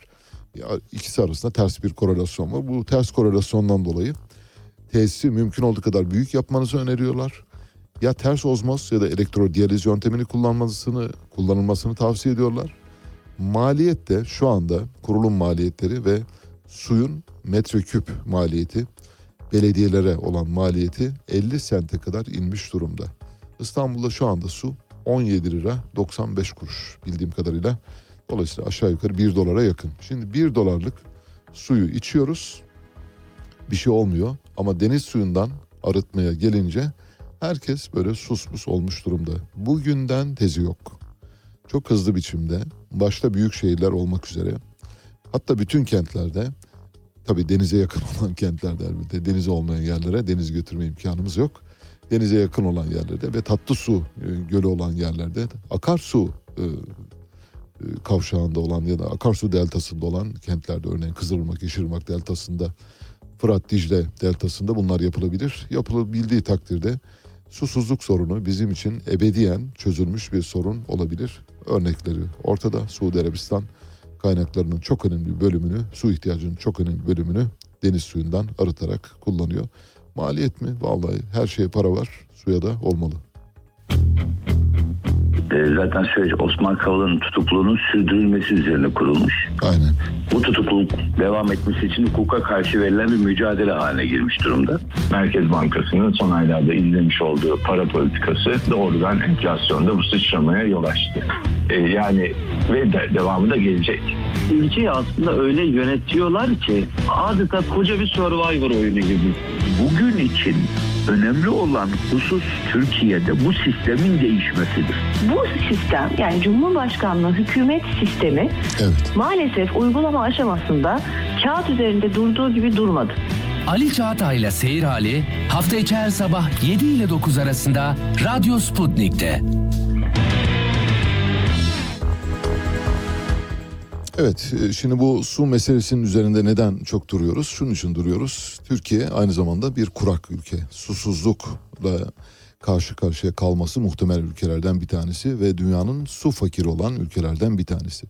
Türkiye aynı zamanda deprem ülkesiydi ve biz deprem ülkesi olduğunu yıllardır biliyoruz ama bile bile göre göre 2023 depremiyle yeniden sınava tabi tutulduğumuzu düşündüğümüzde O gün eğer depreme karşı önlemler almadıysanız bugün bu felaketi yaşamak zorunda kalabilirsiniz. O gün eğer susuzluk yok nasıl olsa Allah veriyor yağmur diye düşünüyorsanız ama işte Allah bu sene yağmur vermedi. Çok kurak bir kış geçiriyoruz ve muhtemelen bu yılı kurak bir yaz olarak yaşayacağız. Evde içme, kullanma ve çamaşır, bulaşık için hiçbir şey için su bulamayacak günlerimiz olacak. Muhtemelen öyle gözüküyor. E, bütün bunlara karşı yapılması gereken adımlar belli. Şu anda fizibilitesi yapılsa, şu anda bugün fizibilitesi yapılda yapılsa 6 ay sonra İstanbul'da İstanbul'un bir bölümünü en azından suya kavuşturacak deniz suyundan arıtılmış su içmek mümkün olabilir. Ya da kullanma suyu bulmak mümkün olabilir. Maliyet de son derece açık ortada. Şu anda Türkiye'de zaten İstanbul'da suyun metreküpü neredeyse 1 dolar civarında. Deniz suyundan arıtılmış suyun maliyeti 50 sent. Üzerine belediyenin karını ve diğer masraflarını koyduğunuz zaman zaten 1 doların biraz üzerinde çıkacaktır. Varsın 1,5 dolar olsun. Hatta ve hatta 2 dolar olsun. 2 doları bile vermeye halk razıdır ben size söylüyorum. Ama bunu yapacak bir otorite lazım. Yani belediyenin bugünden bu işlere kafa yorması lazım. E deprem var Allah verdi oldu. E su o da öyle Allah verdi oldu. Kuraklık sel o da öyle. Her şeyi bir yere bağlayıp böyle bakıyoruz. Yani hakikaten iradesiz canlılar gibi yaşıyoruz. Bunu bilmiyorum farkında mıyız değil miyiz ama buradan bu uyarıyı yapmış olalım. Evet bir an önce bugün hemen bugün yarından tezi yok bugünden tezi yok. İstanbul'da başta olmak üzere pek çok kentte bir arıtma tesisi kurularak deniz suyundan su eldesine başlanmalı. Yoksa tıraş için bundan beri Ege'cim hatırlar mısın sen? Biz 90'lı yıllarda gazozla tıraş oluyorduk. Bakkaldan gazoz alıyorduk. Evet ya. Bak gördüm çocuklar bilmiyor. Hiçbir bilmiyor. Harun da bilmiyordur. Gazoz. Önce bir yudum içiyorsun. Sonra kalanıyla tıraş oluyorsun. Sonra da yüzünü siliyorsun havluyla. İş o noktalara doğru gelmesin. Peki gazetelerle devam ediyoruz. Yeni Şafak'tayız. Yeni Şafak m, sür manşetinde Avrupa gecesi diyor. Biliyorsunuz bugün takımlarımızın Avrupa kupalarında maçları var. Fenerbahçe Avrupa Ligi son 16 turu için bu akşam saat 23'te deplasmanda Sevilla ile karşı karşıya gelecek. Takımlarımıza başarılar diliyoruz. Ee, Başakşehir'de Gent takımıyla oynayacak. Sivas Spor'da Fiorentina ile karşı karşıya gelecek. Yeni Şafak'ın birinci sayfasında her başlık kriz çıkarır diye bir haber var. Şöyle diyor 40 ilde ortak liste ama nasıl? Şunun hesabını yapıyor Yeni Şafak. Altılı masa kuruldu işte seçimler yapılacak ve seçimler yapılırken milletvekili dağılımı yapılacak. Milletvekili dağılımı yapılırken partilerin birbirlerinin ayağına basacağını söylüyor. Şöyle haber 40 ilde ortak liste planlayan Millet İttifakı partileri en karlı çıkmak için hassas pazarlıklar yürütecek. Liste başı gerilimleriyle il teşkilatlarının tepkisi de masanın üstündeki en önemli engel. İyi Parti dışındakilerin CHP listelerinde yer bulup bulamayacağı, liste ortaklığında amblem formülü, bildiride muğlak bırakılan bakanlık dağılımı ve daha birçok sorun altılı masayı bekliyor diye. Altılı masanın derdi Yeni Şafak'a geldi. Evet Akit ile devam edeceğiz. Akit'in birinci sayfasında evet Akit de yine altılı masayı konu olan bir haber yapmış aşağıda. Bremen mızıkacıları diyor altılı masa için. Kavga dövüş, tehdit ve hakaretlerin ardından Cumhurbaşkanı adayını açıklayan Altılı Masa'nın seçim kampanyası hazırlıkları başladı. İlk gezisini deprem bölgesine yapması ve 81 ile gitmesi beklenen Kılıçdaroğlu'na 5 genel başkanla İstanbul Büyükşehir Belediyesi ve Ankara Büyükşehir Belediyesi başkanlarının da eşlik etmesi planlanıyor. Kılıçdaroğlu'nun gizli ortak HDP'yi ve çeşitli STK'ları da ziyaret edeceği öğrendi. Yani HDP sanki böyle bir cinayet şebekesi. HDP'yi de ziyaret edecek. Ne var? Yani HDP'yi ziyaret edecek. Ne sakıncası var? Selahattin Demirtaş ne diyor? Grup başkan, meclis başkan vekillerinden bir tanesi HDP'li. Sizin bulunduğunuz oturumları o yönetiyor. Farkında mısınız diyor Meral Akşener'e söylüyor. Ama işte HDP'yi bile ziyaret edecek diye. Peki. Akşamdayız. Akşam gazetesinin birinci sayfasında hastanelerin taşınması haberi var. Şöyle diyor. Çapa Eyüp ve Beylikdüzü'ne taşınıyor. Sağlık Bakanı Fahrettin Koca, Çapa'nın kendi binaları açılıncaya kadar Beylikdüzü ve Eyüp devlet hastanelerinde hizmet vereceğini söyledi. Cerrahpaşa'da Samatya ve Taksim hastanelerini kullanacak. Evet hastaneleri iç içe koyuyorsunuz. Ne oluyor? Yeni bir hastane oluyor. İç içe koyduğunuz zaman şehir hastanesine dönüşüyor mu acaba? Mesela dört hastaneyi iç içe koyduk. Oldu size şehir hastanesi. Olur mu? Yok olmaz. Çünkü şehir hastanesini yeniden yapmak lazım. Eski hastanelerden şehir hastanesi devşirilemiyor.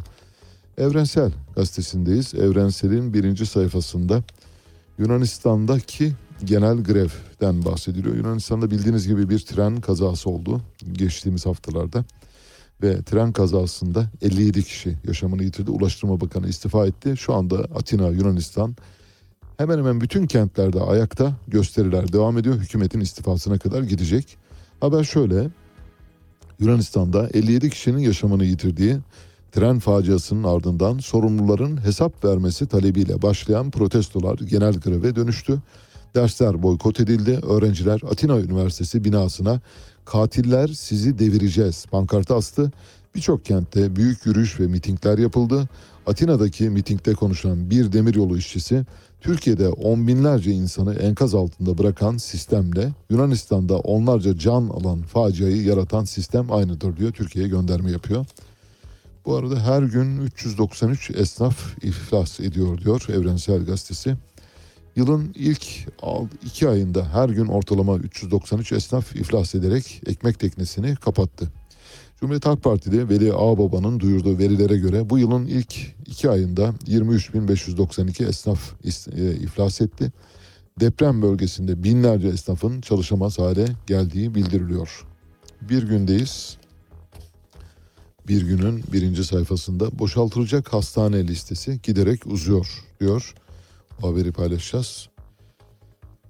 Deprem sonrası İstanbul'da hastaneler peş peşe boşaltılıyor. Taşınma listesine Cerrahpaşa, Çapa ve Kağıthane'den sonra Kadıköy ve Üsküdar'ın en kritik hastaneleri Siyami Ersek, Haydarpaşa Numune, 2. Abdülhamit Han, Fatih Sultan, Üsküdar, Erenköy Fizik, Erenköy Ruh Sinir Hastalıkları da eklendi hastanesi. Bu hastanelerin servisleri başka hastanelerde hizmet verecek diyor. Evet böylece hastanelerin taşınma hikayesi. Bu hastanelerden birkaçının dikkatinizi çektiğini düşünüyorum. Mesela Siyami Ersek Hastanesi nerede? Haydarpaşa Numune nerede? İkinci Abdülhamit Han Hastanesi nerede? Bu hastanelerin lokasyonuna göre düşünün. Böyle denize nazır sıfır yerler. E, fırsat bu fırsat boşaltalım gitsin. Boşaltılmasın demiyoruz. Sadece boşalttıktan sonra orayı mesela sosyal amaçlar için, kamusal amaçlar için bir yere dönüştürürseniz olabilir. Ne olabilir? Mesela kreş yapabilirsiniz. Okul yapabilirsiniz. Eğer e, yeni bina yapmak istiyorsanız. Güçlendirdikten sonra tekrar hastane olarak kullanabilirsiniz. Ama oraya böyle lebiderya gökdelenler dikecekseniz o zaman iş başka. O zaman şapkaları değişiriz. Cumhuriyetteyiz. Son iki dakikamız, iki dakika sonra da telefon bağlantımız olacak. Profesör Doktor Vedat Bulut'la konuşacağız. Deprem bölgesinde salgın var mı yok mu diye. Cumhuriyet'in birinci sayfasında domates haberi var. Bu domates haberiyle bendeniz epey bir ilgilendim bildiğiniz gibi. Domatesle ilgili domates ihracı yasa ihracı yasa ile ilgili haberi verirken şunu söylemiştim. İhraç yasa listesindeki muafiyet kapsamına baktım. Neredeyse bütün kuruluşlar var. AFAD var, Kızılay var, yardım vakıfları var, e, UNICEF var, Birleşmiş Milletler var, Dünya Sağlık Örgütü var, FAO var, Uluslararası Gıda ve Tarım Örgütü var. Herkese muafiyet tanımışlar. E, bu kadar çok muafiyetin olduğu bir yerde yasağı uygulayamazsınız demiştik. Nitekim bir hafta geçmedi, bir hafta sonra bu karardan geri dönüldü ve domates ihraç yasağı kaldırıldı bir haftada. Peki bir haftada ne değişti? Hiçbir şey değişmedi. Bir haftada değişen şuydu ben size söyleyeyim. Böyle kara kuşi yöntemlerle hiçbir şeye danışmadan, kimseyle görüş alışverişinde bulunmadan, müşavere yapmadan sadece kendi aklınıza hareket ederseniz böyle kararlar alırsınız ve bir hafta dolmadan da kararınızı tekrar ortadan kaldırırsınız. İhraç yasağını neden aldınız ve niye kaldırıyorsunuz? Her şey düzeldi mi? Domates bollaştı mı? Domatesin fiyatı çok mu düştü? Neden geri aldınız kararınızı diye soruyoruz. Bu işte devlet yönetimindeki acziyeti gösteriyor maalesef. Bir başka haber var ondan sonra telefonumuz hazır. Cumhuriyet'in birinci sayfasında Murat Ağrel'in bir haberi var. Battaniyeler de kayıp diyor. Battaniyelerin parası. Deprem sonrasında çadır satışıyla gündeme gelen Kızılay'a acil ihtiyaç olarak yollanan 3,5 milyon euroluk battaniye parasının nerede olduğu bilinmiyor. Ve battaniye parasının izini Çin'den başlayarak sürmeye devam ediyor Murat Arel. Evet geldik telefon bağlantısı saatimize. Deprem bölgesinde olup bitenlere bakacağız. Orada bir salgın hastalık riski var mı yok mu diye soracağız. Telefon hattımızda Türk Tabipleri Birliği Genel Sekreteri Profesör Doktor Vedat Bulut var. Vedat Hocam hoş geldiniz. Hoş bulduk. Ee, Saygılar Sayın Ça- Çağatay. Merhabalar. Radyo. Sputnik izleyicilerine günaydın. Çok teşekkürler sağ olun. Şimdi bazı haberler duyuyoruz hocam. Tabii bizim bunları teyit etme imkanımız yok. Ee, Siz hem hekim arkadaşlarınıza ulaşma imkanına sahipsiniz hem e, uluslararası yardım kuruluşlarının raporlarına ulaşma imkanına sahipsiniz. E, Havalar da ısınıyor yavaş yavaş ve havaların ısınmasıyla birlikte çeşitli salgınların olabileceğine dair duyumlar var. Şu anda yaygın biçimde bit salgını olduğunu biliyoruz. O çünkü insanlar yıkanamıyor. Sadece benim bildiğim mesela bir eczacı sağ olsun çok değer verdiğim bir insan 8 bin adet e, işte bit ilacı göndermişti karşılıksız olarak. Böyle birçok insanı da seferber ettik. Yani biz e, aracı olduk onlara. E, Bu ve benzeri birçok sorunla karşı karşıyayız. Or- Orayla ilgili hem görüşlerinizi öğrenmek istiyorum hem de bir salgın riski varsa bu salgın riskine karşı ne gibi önlemler alınabilir diye sormak istiyorum. Buyurunuz. Ee, tabii şöyle şimdi orada geçici yerleşim merkezleri var ve kalabalık alanlarda artık insanlar e, yaşamak durumundalar. Ee, bir çadırın içinde 8 aileyi e, yerleştirdikleri alanlar var. O bölgede bizim Türk Tabipleri Birliği'nin yüzlerce gönüllüsü değişik koordinasyon merkezlerinde çalışıyorlar ve bizlere günlük rapor iletiyorlar. Biz haftalık bir bültenle de o bölgeyle ilgili girişimleri aktarıyoruz Türk Tabipleri Birliği'nden. Aa, Şimdi e, bitin yanı sıra uyuz e, salgını var. Ve uyuz ilacıyla da ilgili bir e, hem ilacın dağıtımı sorunu var hem de Türkiye'de zaten deprem öncesinde bu ilacın ulaşılmasında bir sıkıntı vardı. Depremle beraber bu ihtiyaç arttı, sıkıntı da arttı. Örneğin bizim tespitlerimizde Afşin'de 1500 kutu ilaç varken e, Malatya'da hemen hemen e, bu ilaçça e, eczanelerden ulaşma ihtimali yoktu. Ancak Türkiye'de Türk Eczacıları Birliği e, büyük özverili bir çalışmayla e, gezici hastaneler, eczaneler kurdu. 28 tane e, mobil ünitelerde insanlara ilaç götürmeye çalıştı. Salgın hastalıklar tabii beklenir. Bir bunların en temel nedeni de e, tuvalet ihtiyaçlarının henüz giderilmemiş olması. Örneğin e, Hatay'daki örneğe bakalım.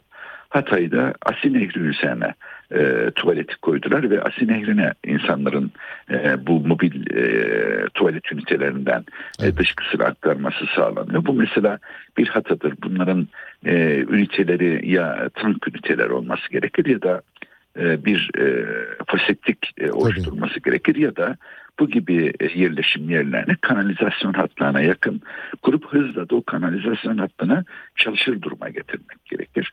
Halen e, depremin birinci ayındayız ve insanların tuvalet ihtiyacı, su ihtiyacı ve beslenme ihtiyaçları yeterince giderilmiş değil ve e, kalabalık mekanlarda yaşıyorlar. Şimdi orada iki tane temel sorun var.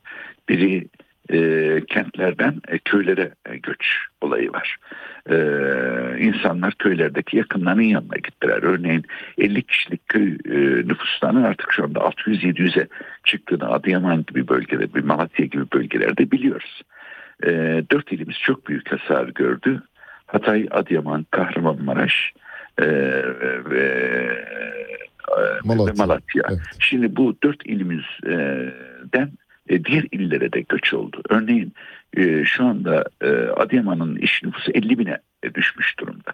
Ve özellikle de Mersin gibi, Antalya gibi illere gidenler var ya da e, batıdaki e, diğer kentlerde e, akrabalarının yanına yerleşenler var. Bu da kalabalık alanlarda yaşamı arttırır ve solunum yolu enfeksiyonları riski gibi.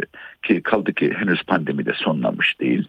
Halen e, Covid-19'a rastlıyoruz. Halen bir gripal sezonundan da çıkmış değiliz. Yani havaların ısınmasından bahsediliyor ama bu küresel e, e, iklim değişiklikleri nedeniyle tam bir kış yaşamadık. Ancak yine de e, bir takım rotavirüs enfeksiyonları gibi e, enfeksiyonlar e, hızla yayılabilir. ishal olgular olabilir. Henüz şu ana kadar bölgeden bir kolera vakası tespit edilmiş değil. Zaten e, bu gibi salgın hastalıklar örneğin kolera e, uluslararası e, kayda geçmesi gereken, bildirilmesi gereken, zorunlu olan hastalıklardan böyle bir hastalık olmadı. Ancak bu olmayacak demek değildir. E, bir afetin üzerine böyle bir e, felaketin e, gelişmemesi için hızla orada koruyucu sağlık hizmetlerinin öncelenmesi gerekiyor. Da birinci basamak yani asemeleri yapılandırmak. Şimdi hem şehrin iş nüfusu değişmişken biraz önce verdiğim örneklerle köylerde e, nüfuslar artmışken ve diğer illere doğru bu nüfuslar göçmüşken örneğin e, 150 bin kadar e, yurttaşımız Antalya'ya 350 bin kadar yurttaşımız Mersin'e göç etmiş durumda. Aile sağlığı merkezlerinin hızlı yapılandırılması gerekiyor. Salgın hastalıkların önüne geçmenin e, birinci e, yöntemi bu ASM'leri yeniden düzenlemektir. Bu yeni e, gelişen nüfus yapılanmasına göre o e, bahsettiğim gibi 50 kişiden 600 kişiye çıkan köyler gibi bu alanlara ASM'leri yeniden yapılandırmak gerekiyor ve hızla görevlendirmelerle e, çalışmak gerekiyor. O bölgede çok temel bir sorunumuz bizim depremzede hekimleri çalışmaya zorlamamız. Evet.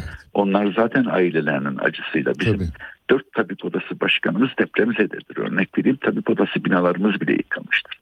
Bu insanlar halen orada büyük bir gönüllülükle çalışıyorlar ve e, üyeleriyle birlikte o bölgede çalışan arkadaşlarımız onların hızlı bir şekilde yer değiştirmesi gerekiyordu. Diğer hekimlerden, diğer illerden gönderip onları bir miktar bir süre dinlenmeye çekmek, acılarını, kederlerini yaşamalarına e, bir e, imkan tanımak gerekirdi. Bu e, maalesef sağlanamadı. Büyük bir koordinasyonsuzluk var bölgede sağlık alanında.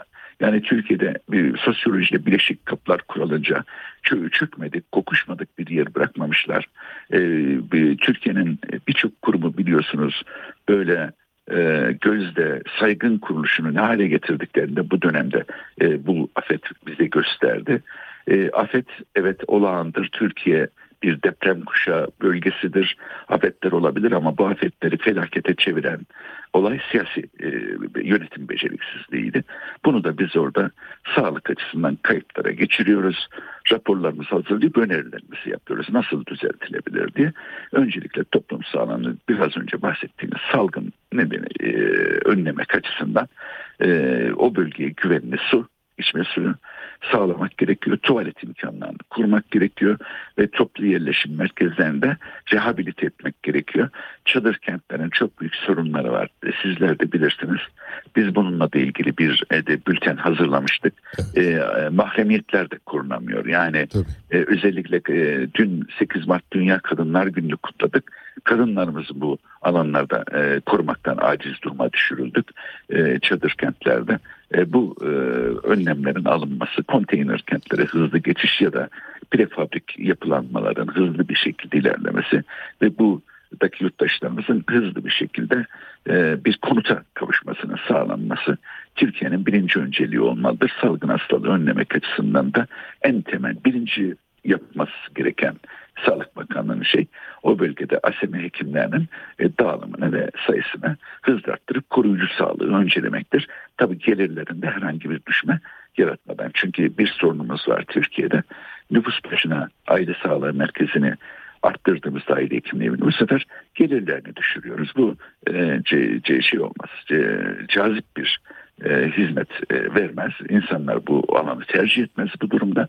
O yüzden e, bu döneme özel olarak en azından 1-2 yıllarına o bölgedeki ASEME hekimlerimize bir e, teşvik ödemesi de yaparak ASEME'leri arttırmak gerekiyor ki koruyucu sağlıkla salgınların önüne geçebilelim Sayın Çağatay.